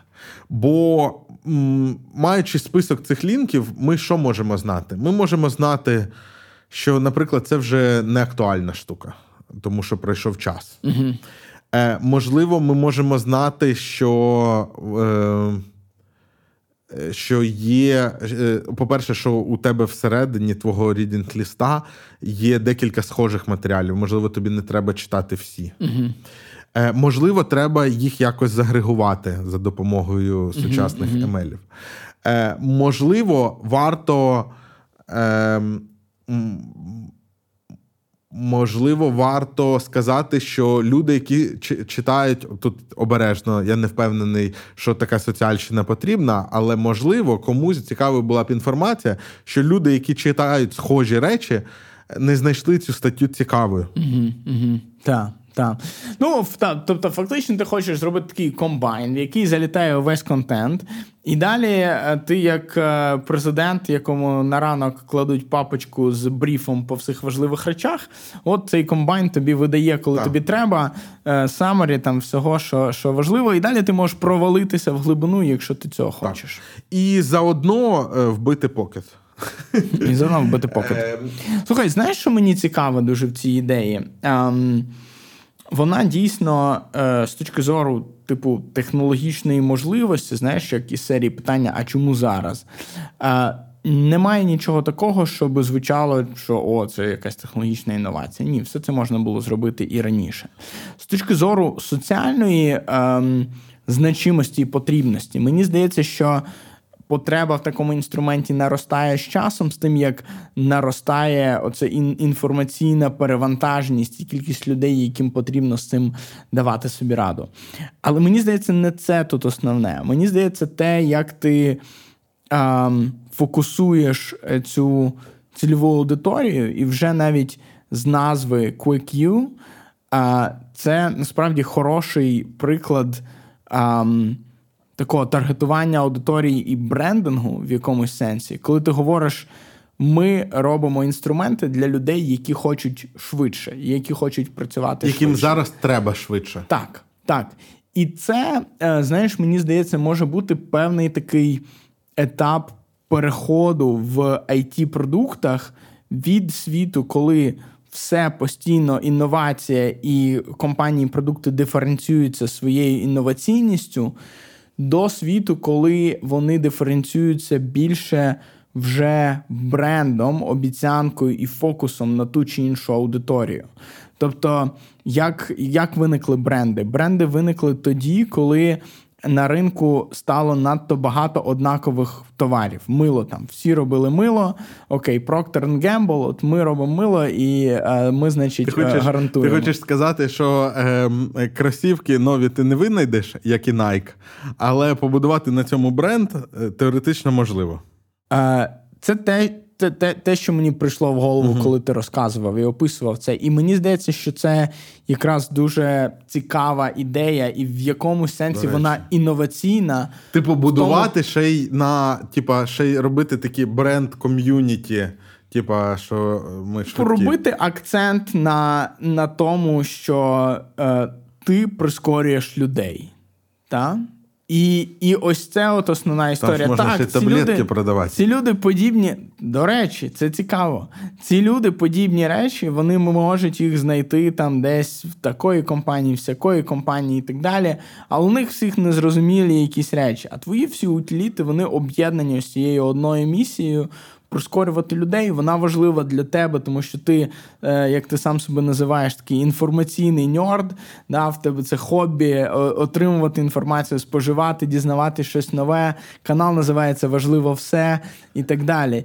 І тому е, я би е, ну, на твоєму місці, якби я підчив це і пояснював би це інвестору, я би саме так це і подавав. що я мені реально не вистачає часу на всю інформацію. І тому я навчився це прискорювати. Я навчився це так, так, так, так і зробити. І далі я зрозумів, що таких людей, як я, є, є чимало. І я хочу для них зробити супер-пупер комбайн, і тому ми робимо ось цю от історію з QQ.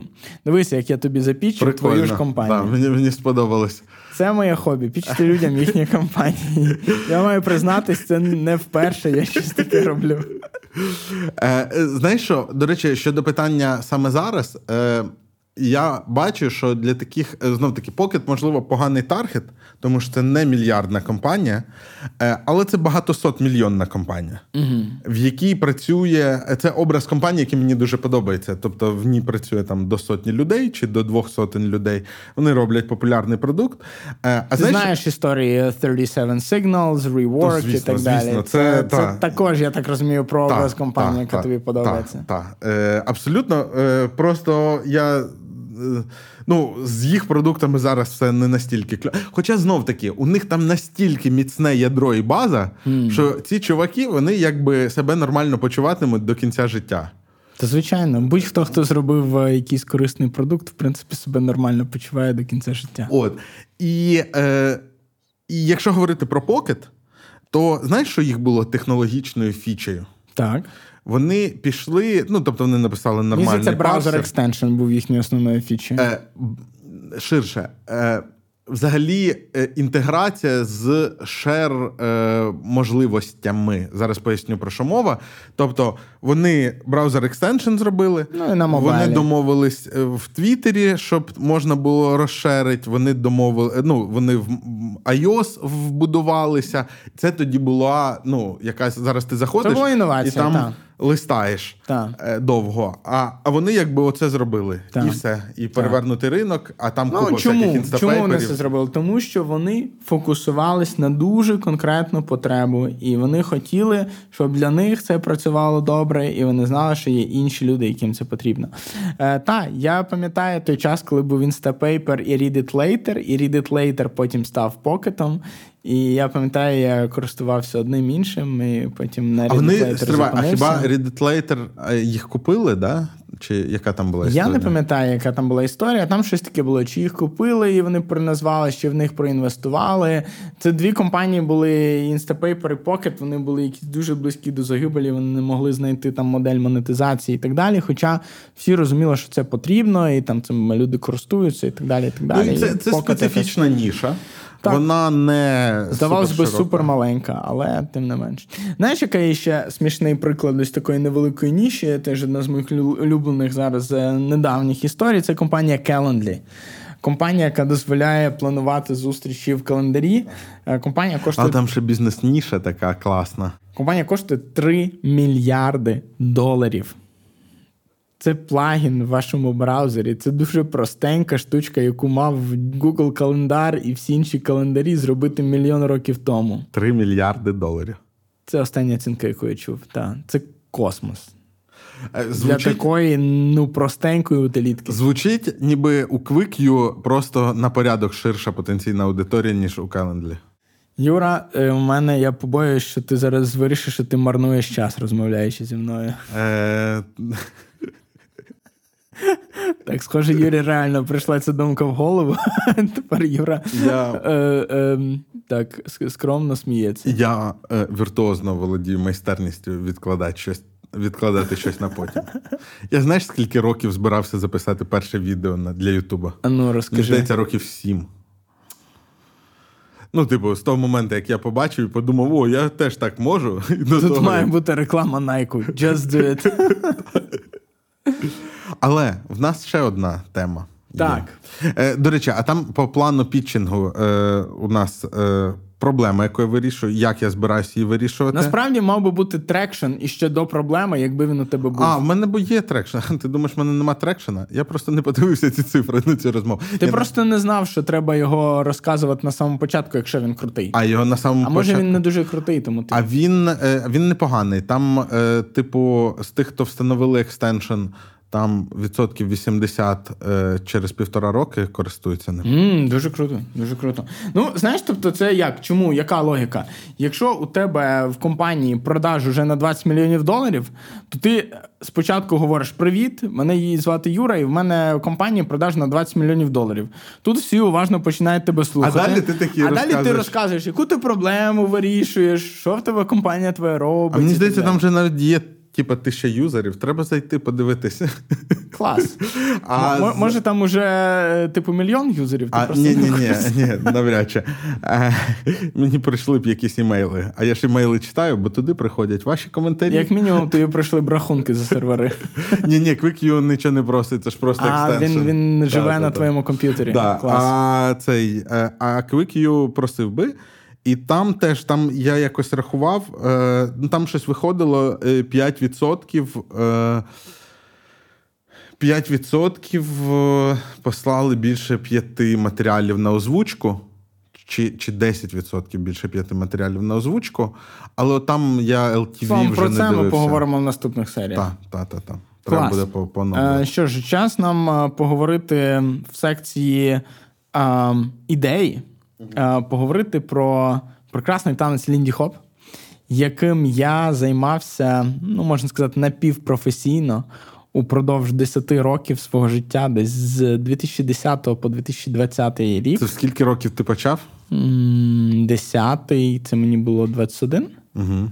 А, І Тобто, так, я був класичний такий програміст. Е, ну, не то, що такий, який заправляють светр в штани, але а, ну, я не можу більше сказати, що я був якийсь закомплексований чи ще щось. Але я не те, що танцював багато до цього часу. Пам'ятаю, в п'ятому класі танцював е, типу брейкденсинг.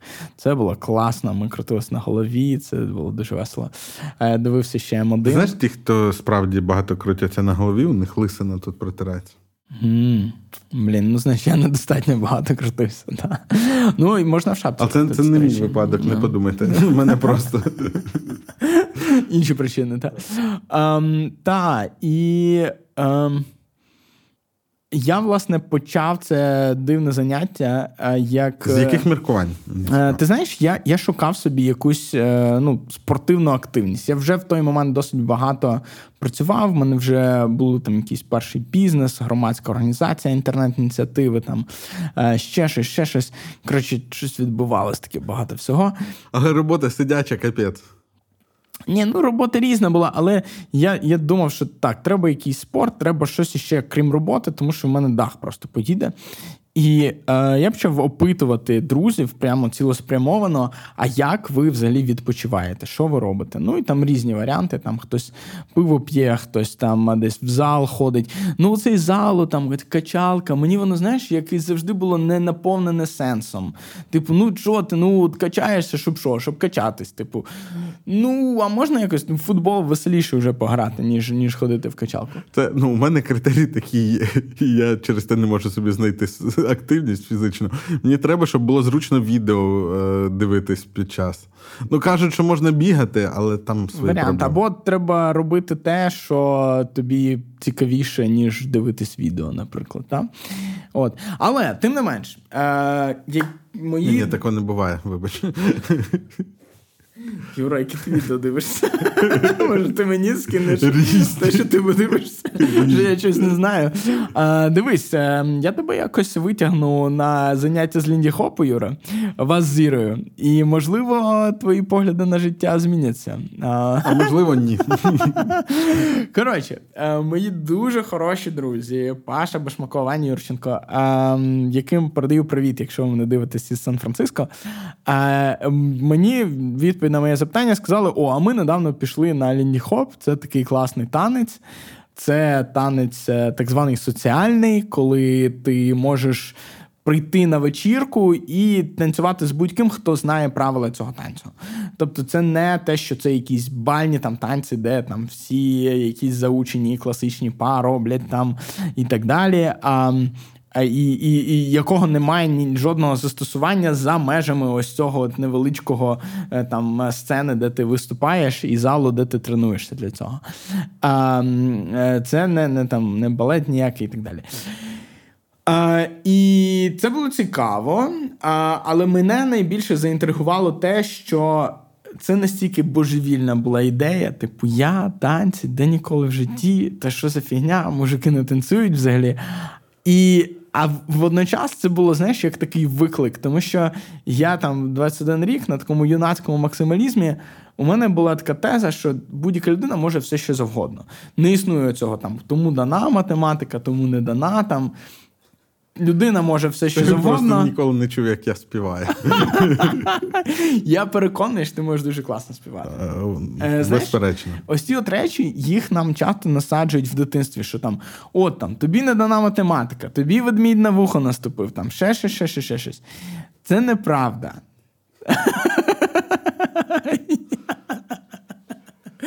Юра дуже смішний вираз обличчя. Якщо раптом ви не побачите це на відео, я сподіваюся, що Ні, мене просто розумієш, мене досить була в Але Юра всім своїм виглядом показує, що так, я не вірю тобі. Ні, просто знаєш, що щодо співів, у мене дуже педагогічно прогресивна мама була. Так. І вона коротше, мені ну, не давала в мене посіяти. Е... Сумнів, ти вірив, та. що ти можеш. Що я можу співати. І в мене є купа, в тому числі відео підтверджень того, як це виглядає. Тому, а, ти знаєш, на жаль, ні. як е, е, любить говорити один з е, американських е, викладачів танців, А, ти you get better at what you practice. Тобто ти ти покращуєш ту річ, яку ти практикуєш. І якщо ти практикуєшся в тому, щоб погано співати, ти будеш просто краще погано співати, з більшою впевненістю. Гірше, гірше. Ні, Тобто, тобто в тебе в тебе просто ну, не було в якийсь момент правильного т'ютера, правильного вчителя, хто би тобі допоміг спрямувати там це все і так далі. Е, Тим не менш. Е, Є е, три таких загальновідомі популярні соціальні танці: це лінді-хоп або свінг. це сальса і це танго. Що Як... значить лінді-хоп або свінг? Так, свінг чи лінді-хоп? Е, Ну, це е, назви, які взаємозамінні. Якщо і ти. Е, ну, По-перше, це називається е, тан... танці свінг. Е, Тому що свінг це поняття, е, термін з багатьма поняттями. Е, От і е, загалом swing dancing і лінді-хоп вживають як взаємозамінні поняття. Swing dancing це трохи ширше поняття, до якого входить цілий е, там, ряд різних танців, крім лінді-хопу, наприклад, бугі-вугі, або бальбоа, або Чарльстон. Всі ці види танців вони чимось споріднені, чимось відрізняються, їх всі часто часто називають свінг. Але з них два найбільш популярні це Лінді-Хоп і Бугі-Вугі. І Лінді-Хоп відповідає за епоху 20-х, 30-х. Це джазова музика, і це стиль цих часів в Сполучених Штатах, в той час як бугі-вугі трошки пізніше, і це скоріше 40-ві, 50-ті, там 60-ті трохи, і потім почався вже рок-н-рол і всякі інші штуки. І рок-н-рол є там спортивний танцювальний рок-н-рол, який люди зараз танцюють, але він не є соціальним. Тобто спортивний рок-н-рол це більше із категорії таких танців, там як контемп, або а, ті ж самі бальні танці, або Там треба наперед різні. про багато що домовитись. Так, так. так. В чому фішка соціальних танців? В тому, що вони імпровізаційні. Тобто. Я приходжу в якийсь клуб на якусь вечірку свінгову, де є інші люди, які танцюють свінг. І а, ми просто там привіт, хочеш потанцювати. Ми йдемо танцюємо, і танець це як діалог. А, Танець це як мова, яку ми обоє знаємо, і говорячи цією мовою, ми ведемо цей танцювальний діалог в музику. А, І ось ця от імпровізаційність вона дуже цікава, і, ну, і ці танці називають соціальними. Загалом три великі соціальні танці: Лінді Хоп, е, там е, Сальса і танго. Вони дещо різні за своїм настроєм. Тобто танго, танго воно таке про таку. Пристрасть. Про таку пристрасть і боротьбу таку. А, І така фем фатал.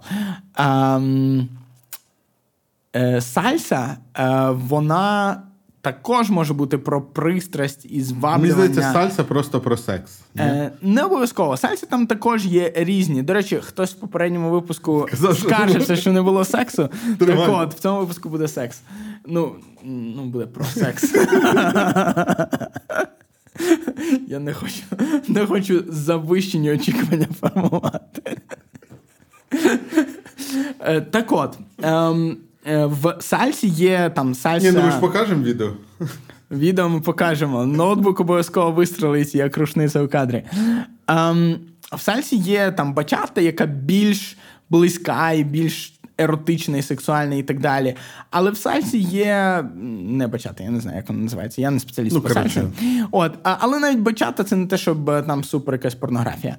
Ем, і так, там більше пристрасті, але вона іншого типу, вона гаряча в сальсі, в, в той час, як в танго, вона дещо така більш стримана і холодна. В Лінді Хопі ж в ньому більше розваги і комедії навіть і жартів в якомусь сенсі. А, Тобто Лінді Хоп більше про те, що давай веселитись. А, І в ньому також є місце чуттєвості, і романтичності і так далі. Але це не є Але це все ніби іронічно місцями. Так, там є чимало іронії, це не є домінуюча тема, як як це є, наприклад, в сальсі або в танго. Е, І, власне, коли я потрапив в в цей світ на свої перші заняття, я прийшов туди з думкою про те, що я іду сюди, просто щоб доказати собі, що е, я можу все що завгодно, в тому числі я можу навчитися танцювати. Ні, е, слухай, ну якщо ти прям хотів домо, доводити прям що все, що завгодно, то треба було йти на сальсу. На сальсу. Ну, е, знаєш, це ж не обов'язково на сальсі в цих сферах себе самостверджувати. Тут є різні шляхи. Ні, ну я в сенсі, що е, ні, мені просто з усіх оцих перелічених штук так, мені так. естетично угу. е, Лінді Хоп, я тепер знаю, як це називається. Він найприкольніший. Ну тобто, це в моїх смаках. Ну тобто, я дивлюсь на те, як ці люди одягнені. І я, в принципі, міг би так. Ну, я одягаюсь трохи інакше, але Ти можеш себе уявити в цьому світі. Так, так. Та. А в костюмі, в якому танцюють сальсо, знов таки, я розумію, що її танцюють в різних костюмах. Так. Але здебільшого, якщо подивитись ролики, де круто танцюють, та. не моє. Так. Ну, бачиш, кож, Хоча, кожна, можливо, я жертва просто стереотипів. Кожна людина собі своє знаходить. Але щоб ти розумів, наскільки я був відданий, перші два місяці занять я не розумів, що таке ритм в музиці. От. О, це ж як я. Прям. Для тих людей, які також не розуміють, що таке ритм. Я зрозумів, коли викладачка е, мені е, пояснила. Світлана, привіт, якщо ти дивишся. Е, от, Що от сидиш ти в автобусі а, і слухаєш музику. І я такий, окей, сижу і слухаю. І ти такий киваєш головою. Я такий, киваю головою. Так оце і є ритм, так як ти киваєш головою.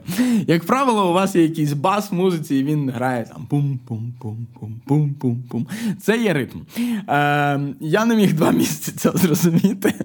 Але... А після цього пояснення зрозумів? чи Так, ні? їжечки кололися, плакали, продовжували гристи кактус. І нарешті Світлана жалилась наді мною і така: так, іди сюди, давай ти поясни, що таке ритм.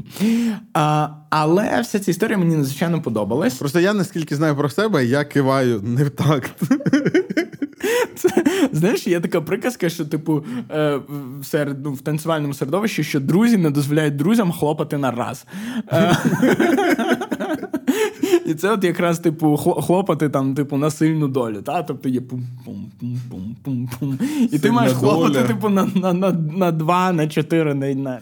У мене просто є якась кількість знайомих музикантів, е, і я не раз опинявся, наприклад, в компаніях з гітарами, наприклад, де класно там виконували щось. І там опина... я не знаю, як це називається, такий барабанчик. Так, так. Е, яким... Там, там якісь? Ну, ну щось таке, так. І по ньому, типу, треба зазвичай просять хлопати, Треба от як гупати, ти кажеш. Та, та, та. Так того, як І ти не туди. Вони завжди забирали. Нічого, це нормально, це можна Через 15 секунд. Це і I feel your pain, bro. um, От. Uh, і так десь починалась моя історія в цьому світі. Um, але що мене захоплювало, мене захоплювали відео на Ютубі. І в якийсь момент мені здавалося, що я передивився всі круті танцювальні лінії хоп відео на Ютубі, які були, і як тільки з'являлись нові, я їх також зразу ж дивився. Um, і, власне, е, ну так, про що я сьогодні хотів поговорити? От я дав таку трошки затравочку взагалі про що це. Це джаз, це е, соціальні танці, це те, що ви могли бачити в фільмі у джазі тільки дівчата, або Великий Гетсбі, або в ряді інших фільмів про цю епоху. Е, Я зрозумів, що Е, з цих танців за ті 10 років, які я цим досить активно займався, я викладав, я змагався, я виступав, е, я виступав на весіллі а, у якихось людей в Україні, куди мене просто запросили. А, Просто і, виступити. І як потім виявилося, що танцор. наречений. Е, був класним інженером, і він приєднався до команди Подкубу, і він мені на співбесіді розказав це. Це було дуже прикольно. Ми тебе на свадьбу наймали, так? Так, приблизно так. І це теж дуже класно, тому що, знаєш, я в якийсь момент навіть, а, типу, ну, представлявся в якихось, типу, от там, а, там це Ярослав, він танцюрист. Я свої перші гроші в Америці, до речі, заробив танцями. Я виступав на якійсь коротше, вечірці в стилі Great Gatsby. А що ти Комусь... зав'язав? Я я, не, е, я е, зробив паузу через ковід зі зрозумілих причин. А далі в Україні почалась війна. І під час а війни... там ти вже вирішив одружуватися? Е... Які соціальні танці? Ну так, до речі, ми з Даркою познайомились за тиждень до початку локдаунів в ковід, і ми познайомились, зокрема, завдяки танцям. Е, Тому ось така от цікава історія. Так от, я зрозумів, що за цей час я величезну кількість уроків вивчив із танців для життя. Знаєш, це те, що в е, нейромережах називається transfer learning. Коли ти в якійсь одній сфері опановуєш якесь вміння і далі його переносиш на інші сфери. І е, загалом я думаю, що не лише це не лише про танці, це так само про багато інших творчих сфер, чи то про музику, чи то про е, живоп, живопис, чи про ще щось. Um, ми здатні. Знаєш, у мене є зараз якась кількість знайомих військових. Угу. Мені дуже подобається е, жарт про те, що цивільне життя відрізняється військов... від військового не так сильно, як військові про це думають. От. Е, ну, Тому що часто від кадрових можна почути те, що ну, це у вас там на гражданки, угу. типа.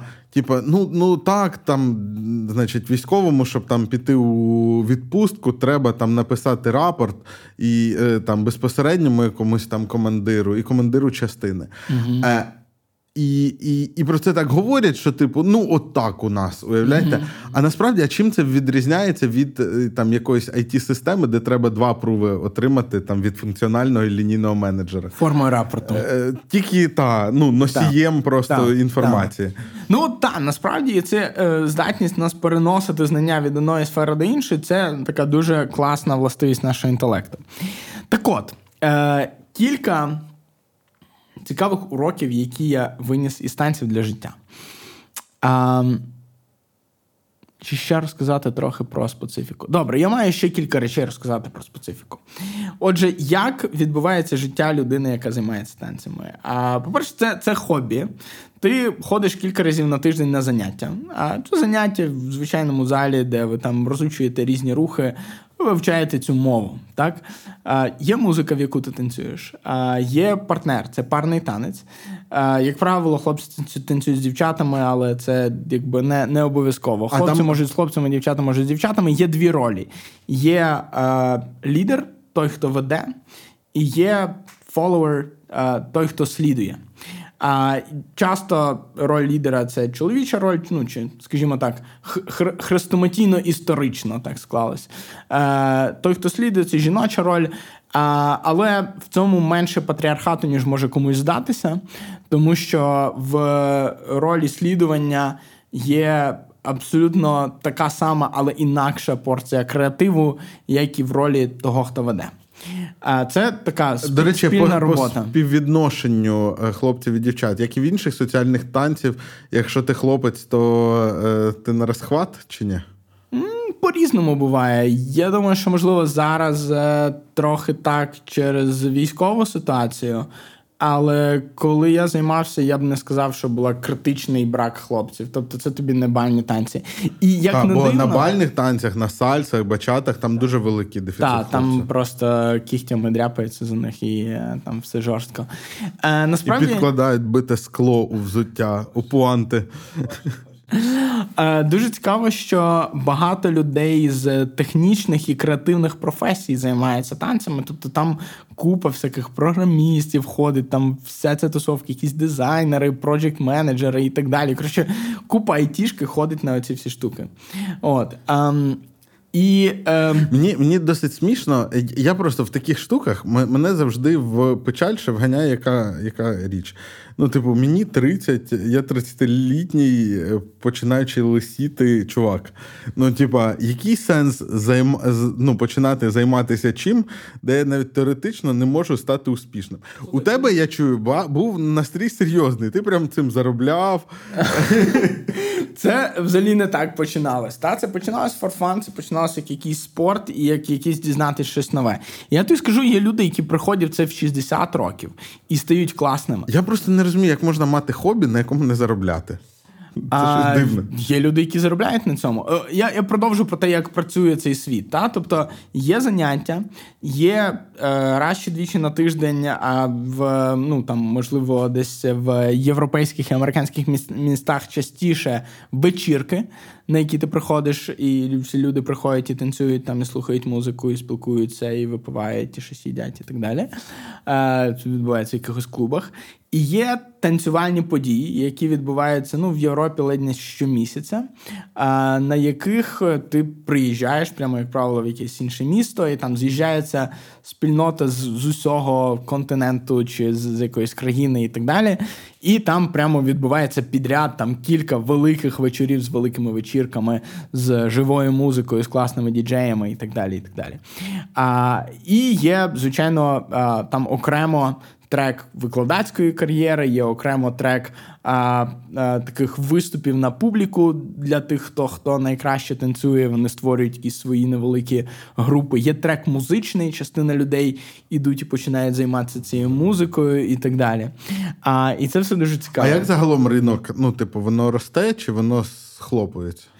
Ти знаєш, воно пульсує, напевно, я би сказав. Йому було складно під час ковіду, і воно зараз знову відроджується з зрозумілих причин. Yeah, а якийсь, Але типу, на на ширший тренд? так, 20-літній тренд такий, що воно росте, і насправді історія Ліндіхопу, про яку я можу окрему двогодинну лекцію е, роз, розказати, цікава. Це буде тільки для спонсорів. Можливо, колись. Тому що він майже це був танець, який майже вимер. І тоді якісь е, ентузіасти шведи, які знайшли старі записи, типу з 30-х, чорнобілі з танцями, вони почали цим займатися, їм сподобалось. Вони полетіли в Нью-Йорк і захотіли знайти одного з найвідоміших ліндіхоперів всіх часів і народів Френкі Меннінга. А Френкі Меннінг знімався іще там в якомусь 33-му році в фільмі Хелза Попін, одна з найвідоміших сцен ліндіхопу всіх часів і народів. І вони знайшли його по якихось жовтих сторінках. І він просто працював поштарем. Йому було там, типу років 70, напевно, щось таке. І вони такі: о Боже, це ти, Френкі Меннінг, легенда Лінді Хопу, навчи нас танцювати. Шведи йобнуті. Такі, типу, хто ви? Звідки ви взяли взялись? Ідіть від мене, я поштар, типу, знаєш. І він спочатку їх ну, не хотів взагалі. А вони такі, Френкі, будь ласка, про це є там ціла книжка велика і так далі. І він такий, ну добре, фіг з вами. І вони його назад, якби витягнули в цю спільноту, і так вони почали відроджувати танець, який в Америці на той момент його ну, типу, майже не танцювали вже. І зараз це величезні події по всьому світу. В Кореї суперпопулярний лінді хоп, наприклад. Корея це, типу, з, з ну, якщо ти хочеш реально типу, потанцювати лінді хоп, то Сеул це місце, місто у світі, в якому найбільше вечірок щоночі відбувається. А тобі не здається, що це просто чергова історія про те, як шведи щось в чергове е, геніально спродюсували. Чекай, що вони ще продюсували? А, а ти не знаєш, що, типу, там в чартах, е, ну я зараз це з голови беру, але суть така: типа, за останні там 30 років. Е, 85% е, пісень в там топ-чартах топ-країн е, мали музичних продюсерів зі Швеції. Що взагалі про Ти, ти не чув про це? Там мафія, яка тримає типа, все. І е, і і насправді, ну я я от думаю, е, та е, і, тут це звучить, якщо навколо цього будувати теорію змови, то люди вирішили, продумали, подивились на естетику, зрозуміло, що підходить, е, підв'язали історію, дістали персонажа. Е, ні, я впевнений, що це все так і було, але це є точно якась теорія змови про шведів. Тут та, та. От, і е, власне, ну, мій шлях він приблизно так так і складався в цій всій історії. Е, і кілька речей, які я для себе зрозумів. Е, перша річ це те, що є речі, які простіше відчути, ніж зрозуміти. І ця річ дуже е, така контрінтуїтивна для людини з технічною освітою і з таким технологічним поглядом на світ ти думаєш, особливо з позиції юнацького максималізму, що все в світі логічно, все можна зрозуміти, хочеш чимось розібратися, просто почитай книжку. Um, і так воно, напевно, і є. Але наш мозок працює так, що деякі речі простіше відчути, ніж зрозуміти. Деякі речі простіше осягнути інтуїцією, ніж логікою. І е, Чудовою ілюстрацією цього є насправді е, е, розвиток нейромереж в останні десятиліття і розвиток е, машинного навчання і штучного інтелекту. Це системи, які працюють паралельно до тої півкулі мозку, яка старається зрозуміти все логікою, є інша півкуля, яка старається зрозуміти патернами. І от з саме так. Доки я старався навчитися танцювати, розуміючи, як і куди ставити ногу, і що і в який момент робити, була повна фігня. Але коли ти починаєш розуміти, що окей, це просто імітація, тобі потрібно уявити, ніби ти закопуєш ноги в пісок, або тобі потрібно уявити, ніби ти їдеш в автобусі і киваєш головою. А В цей момент ти починаєш. Тебе починає виходити. А потім ти ці речі починаєш переносити на інші сфери. Ти починаєш переносити е, це вміння відчувати на бізнес, на особисті стосунки, на спілкування з людьми, на процес продажу, на процес е, розуміння того, як люди використовують продукти, і так далі. І так далі. І це надзвичайно глибокий інсайт, якого, як на мене, не вчать у школах. І який, як на мене, важливо величезній кількості людей на планеті усвідомити. Прикольно. І це. Е... Ну, цікаво, що ми багато речей так вчимося, от е, механічно, на відчуттях, коли ми зовсім маленькі. Угу.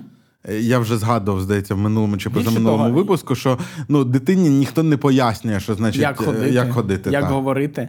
А в нас, виявляється, є так звані дзеркальні нейрони, які відповідають за те, щоб копіювати поведінку інших людей. А, Тобто, це дуже річ, така, яка дуже глибоко в нас вбудована. От і не знаю. Якщо комусь цей інсайт здається банальним, то класно, значить вам повезло. Для мене він був не банальний, і я бачу, є багато людей, для яких він також не банальний. І для вас, е, якщо ви вже сюди додивились, і ви трохи розчаровані інсайдом, е, в нас є е, утішительний приз. О, ні, це лише один з інсайдів. А ми, а, ми я ще... думаю, поговоримо іще про два до того, як ми дійдемо до утішительного пріза. А, Другий цікавий інсайт. А, Він звучить так: чим швидше грає музика, тим повільніш, тим розслабленішим потрібно бути. І це дуже цікавий інсайт. З танців він доволі зрозумілий. Музика може грати в різному темпі. Може бути па-па-па, може бути па-па-па. Взагалі, перше, що думається, якщо музика грає швидше, ти маєш бути швидше. І так. це не те, що означає так. розслабитись. Інтуїтивна річ, чим швидше, тим ти більше збираєшся. І ти такий. А, Але якщо ти пробуєш так танцювати, то ти стаєш абсолютно нееластичною такою а, дуже а, ем, як це а, е, rigid, типу негнучкою сутністю. І танцювати з тобою, по-перше, неприємно а, твоєму партнеру, е, партнерці. А по-друге, ти сам дуже швидко втомлюєшся. А, По-третє, виглядає це жахливо. Виявляється, що потрібно навпаки бути легким і розслабленим, і тоді ти можеш танцювати в значно швидший е, темп, ніж е, ніж ти можеш собі навіть уявити. Да? І е, в відомому цьому відео Hell the Poppin, про яке я говорю, там, здається, люди танцюють в темп щось типу 330 beats per minute, що Це дуже, швидко. дуже, дуже багато. Так. Я думаю, ми залишимо послання на відео десь під під нашим відео. Um, це переноситься на життя таким чином, що чим більше в тебе в житті несеться всяких нереальних речей, чим більше ти завалений купою роботи, справ, викликів, проблем, дзвінків, е, сімейних труднощів, робочих труднощів, особистих труднощів, е, конфліктів середньої власної голови тим тобі варто бути розслабленішим, але розслабленішим не в форматі е, макаронини, яка така безформена, а в форматі такої пружньої травинки, яка на вітру просто може колихатися, але коли вітер припиняється, вона повертається до своєї е, позиції. І е, Мені насправді цей інсайт надзвичайно допомагає в роботі, тому що як тільки я відчуваю, що в мене якийсь суперзавал, замість того, щоб супер напрягатися, розстроюватися, убиватися і все одно пороти велику частину того, що сипеться, я стаю таким ніндзею, який просто відбиває все, що летить, а, і дуже розслаблено себе при цьому почуваю. А, І мені мені це допомагає справлятися з, з життям, зі справами і так далі. І цей інсайт, який прийшов а, із танців. А в танцях насправді важливе це відчуття такої певної пружності і а, розслабленості. А, І воно важливе в зв'язку з твоїм партнером, з партнеркою. А справа в тому, що це працює як майже як така магія. Фактично, ви просто тримаєтесь за руку, або, можливо, ви там тримаєтесь двома руками, якось при, приобнявшися.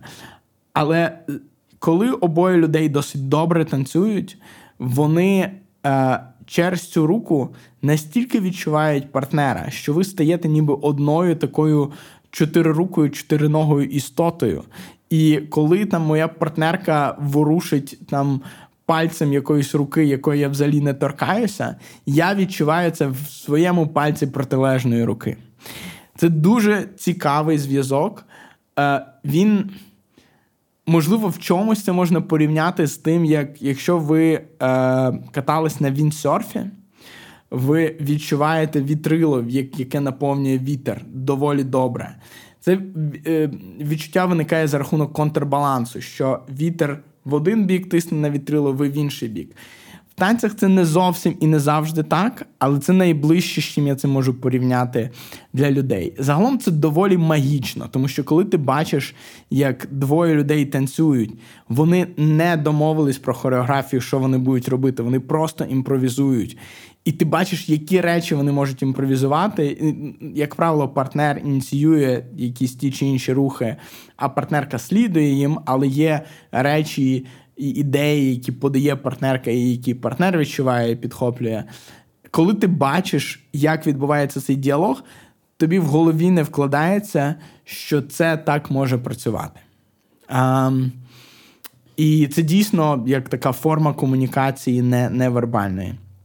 Так от, е, дійсно, чим швидше грається музика, тим розслабленішим потрібно це... бути, щоб мати цю комунікацію. Слухай, можна сказати, це унікальний комунікаційний протокол.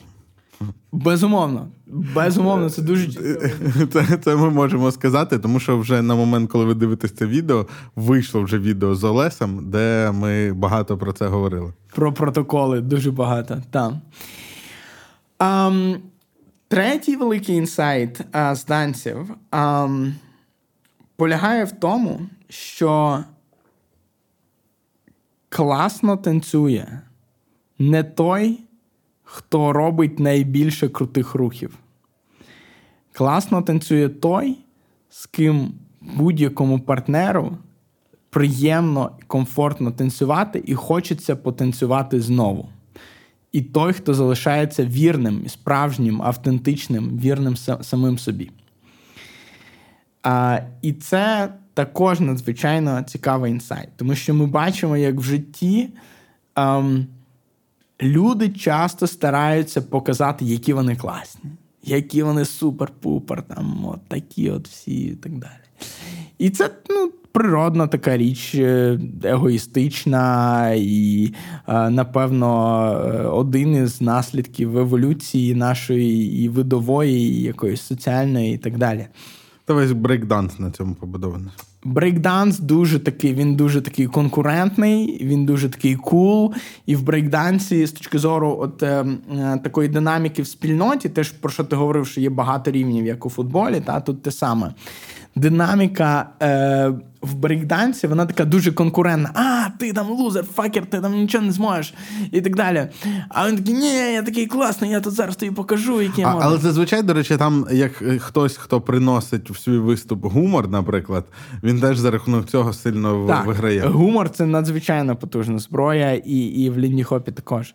А в Лінді Хопі, що мені подобається в спільноті, що це дуже. Е, справді така ну, тепла спільнота. Ці люди дуже добре одне до одного ставляться, всі націлені на те, щоб допомагати початківцям, всі націлені на те, щоб всім було класно, приємно і добре. І навіть коли є змагання, люди вболівають одне за одного, і вони змагаються не стільки за те, щоб е, там перемогти, а за те, щоб показати класний танець, показати класну гру. Тобто такий і, олімпійський підхід. Е, Ну, в, в найкращому розумінні цього слова. Та, такий, це, ну, е, та. Е, І е, ось ця от історія, знаєш, тим, що люди стараються показати свою крутість в житті і так далі, вона, е, напевно, несвідомо для цих людей, вона їх віддаляє. І напевно всі помічали, що ми тягнемося не до тих людей, які стараються показати, які вони супер-пупер, а до тих людей, які справжні, і з якими приємно, і які не є егоїстичними, яким яким цікаві ви, а їм цік, їм цікаві, вам цікаві вони, а, і так далі. З такими людьми приємно спілкуватись. І а, чого вчать танці? Вони вчать тебе, навіть якщо ти супер-супер класно танцюєш, супер досвідчений а, танцюрист і а, там займаєшся вже дуже довго, викладаєш і так далі. А спробуй станцюй з людиною, яка почала займатися лише тиждень тому. Так, щоб цій людині було класно, приємно, щоб вона посміхалася, отримувала задоволення. така є, та? Так, це Клас. цінність. І е, класним вважається той танцюрист, який здатний це зробити, а не той, який робить супер-пупер най- найкрутіший, найнавороченіший рух. А, І знаєш, мене це також дуже багато чому навчило. Мене це навчило е, оцінювати е, рівень людей, з якими я взаємодію в тій чи іншій сфері, е, і старатися підлаштовуватися під цей рівень. Часто я є нижчий в е, на, на, в якійсь тій чи іншій сфері. Наприклад, я буду спілкуватися з якимось спеціалістом з кібербезпеки. Він значно крутіше розуміє кібербезпеку, ніж я. Але бути здатним спілкуватися на рівних, в той же час не роблячи цій людині дискомфорт а, якимось а, знаєш, таким упаданням, типу, і підкресленням своєї нікчемності і незначучості, що от я ж нічого не знаю це, в цій сфері. Так, і ти він, такий великий. Він, це тонкі соціальні штуки. Це дуже тонкі соціальні штуки. А з іншого боку, вміння спілкуватися ти супер-пупер айтішник, і піди поясни діду в селі, як працює а, там якась кіберсекюрність на своєму телефоні. А вміння подивимось на твої комунікаційні скіли. Вміння зробити це з тактом, доречно, цікаво, весело, дотепно, так щоб вам обом в кінці цієї розмови було класно. А це велике і хороше вміння. А, І це знаєш проявляється знову ж таки на дуже багатьох рівнях від особистих стосунків е, до стосунків сім'ї, до стосунків з своїми батьками е, і дітьми, до робочих стосунків, до бізнесових якихось переговорів, е, до розмови з випадковим перехожим на вулиці. І я думаю, що. Там для мене, наприклад, танці допомогли розкрити таку багатогранність з цього явища і зрозуміти його краще. Прикольно. Заінтригований, Юра? Дуже. А, Ну, клас. Бачиш, можливо, все-таки якось е, я підемо навіть, на вечірку. Я, я слухав разом. І, і хотів сказати, що після перемоги я готовий йти на вечірку. Клас. Чудово. Ну що, час, е, напевно, нашому ноутбуку вистрелити. І е, ми сьогодні спробуємо щось новеньке. Ми подивимося відео. Думаю, наші а, монтажери будуть сподіватися, в ефірі. що це спробуємо і один раз. І подивимося, чи зможемо ми це гарно змонтувати потім а, на відео. А, ем, і, а, можливо, навіть паралельно з цим я спробую деякі речі коментувати. А, ем, Я думаю, що ми почнемо з того відео, яке ILHC. А, І тут мені варто сказати, що існує кілька форматів, так би мовити, цього танцю. Один формат називається соціальний танець, коли дійсно в якомусь клубі на якійсь вечірці люди собі е, просто танцюють е, паралельно на танцполі багато пар, і вони, як правило, імпровізують. Це, як правило, люди, які не танцюють один з одним щодня, не займаються разом танцями. Можливо, вони вперше одне одного бачать, а вони просто давай потанцюємо. Давай. І вони собі танцюють. Це е, імпровізація, соціальний танець. У нас буде відео е, на цю тему. З цього почнемо? Чи з ем, того, яке. Давай ILHC з іншого. Інший формат, ось тут ми подивимося це відео, яке називається ILHC. Це International Indie Hub Championship аж 2009 року, але я просто люблю це відео. І тут написано Strictly Lindy Finals. І це значить, е, Strictly це формат, коли ти танцюєш в парі, е, яка тобі знайома. А, Тобто, це, напевно, партнер чи партнерка, з якими ви там займаєтесь разом, тренуєтесь, але ви не знаєте, якою буде музика. І ви, власне, в цю музику ви маєте гарно імпровізувати. А, Також є формат, в якому ви знаєте свою пару і знаєте, яка буде музика. І у вас є фактично поставлений номер, і ви танцюєте в цю історію. І е, є різні всякі варіації, де, наприклад, є там соло джаз, де ти танцюєш там сам без пари. Ну, це фактично вже інший танець і так далі.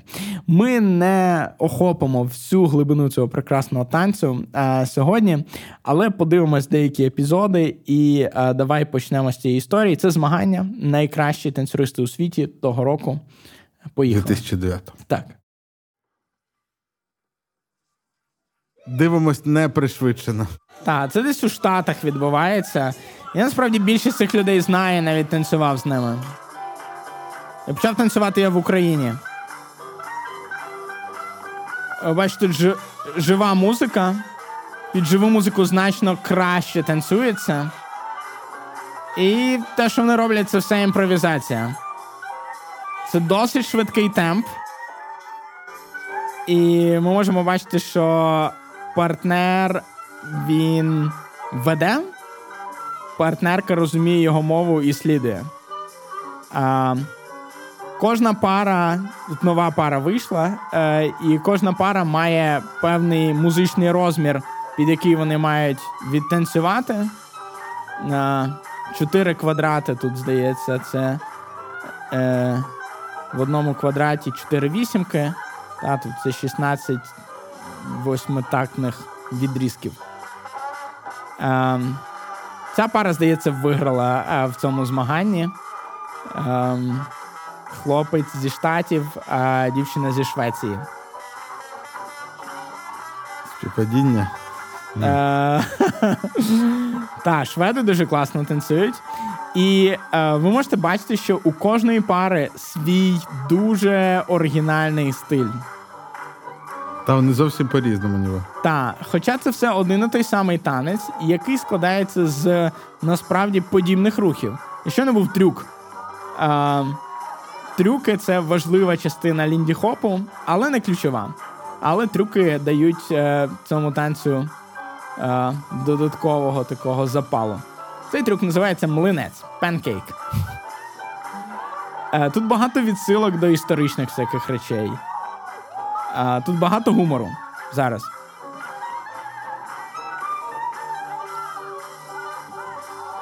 Цей танцюрист Макс Петруцела вибув зі спільноти якийсь час тому після звинувачень у сексуальних домаганнях. Але він був одним із найкрутіших, найбільш шанованих людей у спільноті до цього. І ця пара Макс і Енні, вони легендарні.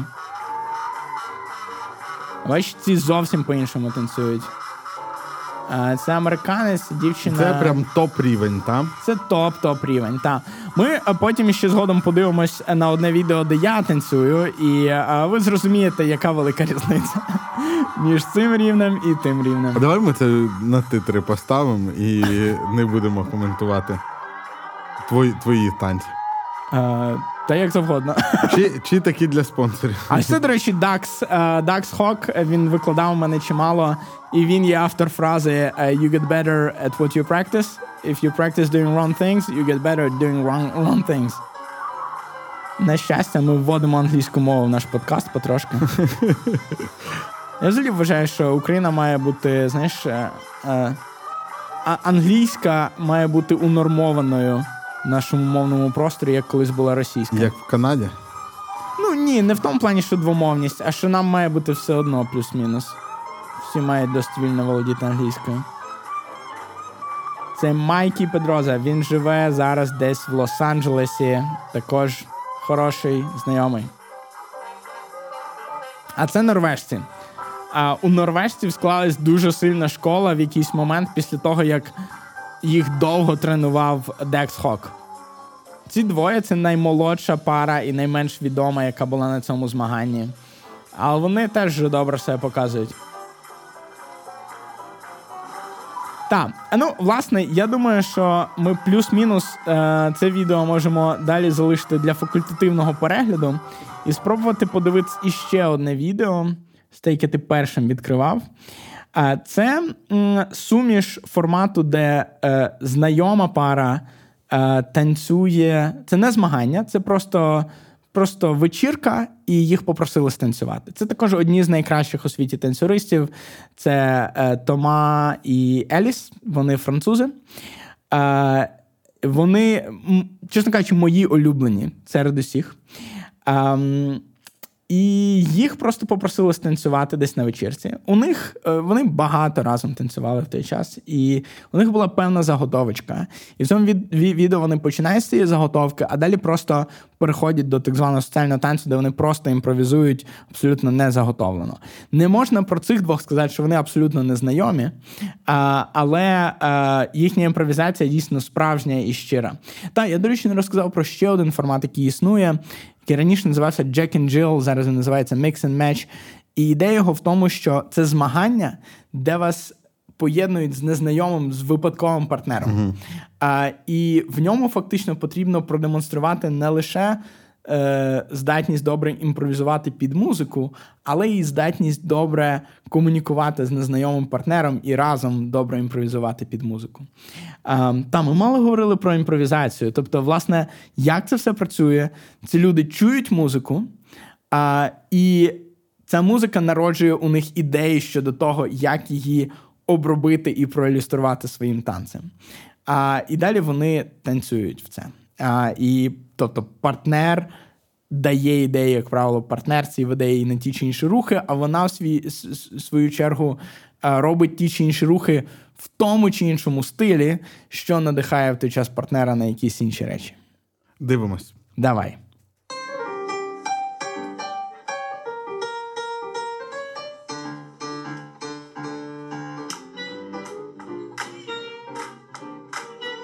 Дивіться, які вони веселі. Їм реально класно.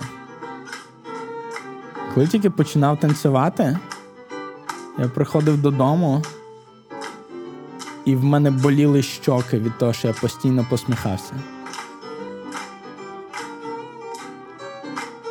Цікаво, що, що одні й самі рухи можна зробити дуже по-різному, дуже в різних стилях, в ем, різних темпах, в різних ритмах. В цьому танці, як і в будь-якому іншому танці чи мистецтві, стільки глибини. Як і в приготуванні дерунів, зрешті-решт. Ви бачите, що тут значно повільніший темп. Але дивитися не менш цікаво.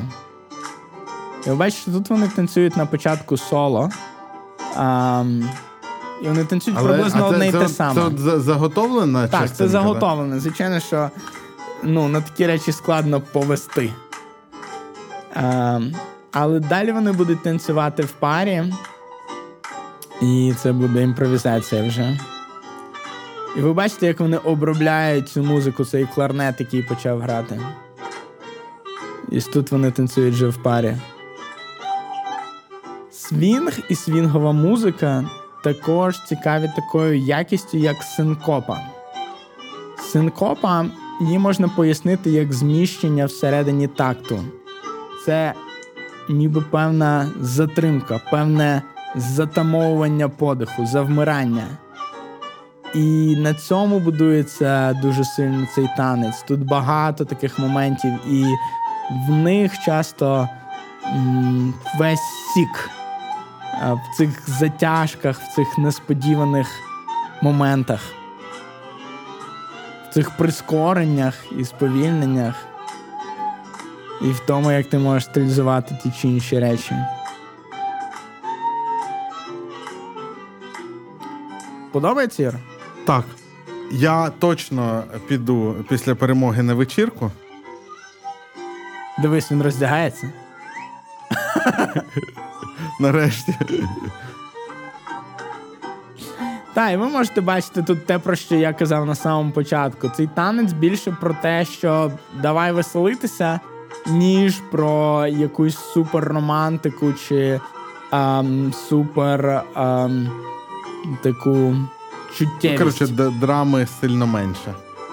Е, так, хоча є е, жанри свінгу і лінді-хопу, в яких буде значно більше драми, і в ту ж саму музику е, я міг би станцювати, чи Томас, чи будь-хто міг би станцювати цей танець значно драматичніше, надати йому зовсім іншого змісту. От. Ну що, я думаю, що час нам переключатися на третє відео. А ти не хочеш ми... його віддати в, так би мовити, в закат нашого відоса, тому що у тебе через 15 хвилин зідзвон. Це да, це да. Ну що ж, 5 е, хвилин на Тоді... коментарі, е, чи 2 хвилини на коментарі. Е, Запускаємо? Так, я думаю, що це ти можеш насправді трошки відмотати е, назад. І це 2016 рік в Сан-Франциско, якийсь чемпіонат а, і так далі. А, І тут якраз це Джек і Джилл. Тобто тут е, ми танцюємо з партнерами, з яких випадково нас парили. А оскільки в Сан-Франциско чоловічого населення значно більше, ніж жіночого, відсоткове, це, до речі, дуже цікавий факт. То тут, бач, протилежна ситуація до того, про що ти говорив. Тут хлопців більше, ніж дівчат, і хлопці танцюють з хлопцями. Е, Ну і ще це Сан-Франциско. Це Сан-Франциско.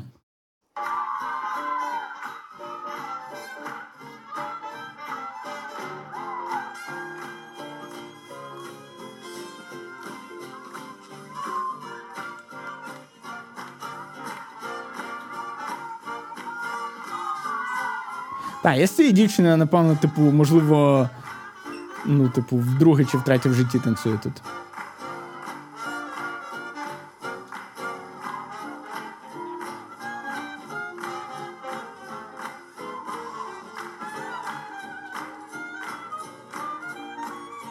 Ну, насправді, е, звичайно ж, це не той рівень, який був на самому початку, але не те, щоб зовсім жахливо було.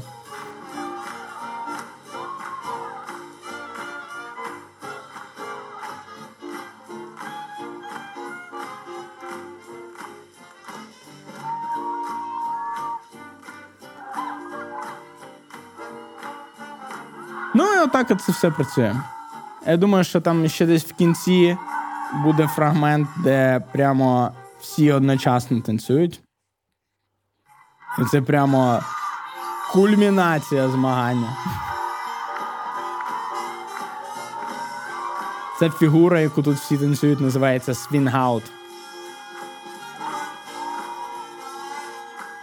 Врешті, я думаю, закінчити можна також тим, що Лінді Хоп називається Лінді Хопом на честь Ліндберга, який пролетів Атлантику. Коли перший журналіст писав в Нью-Йорку про цей феномен танцю, він прийшов в клуб і запитав, як це називається.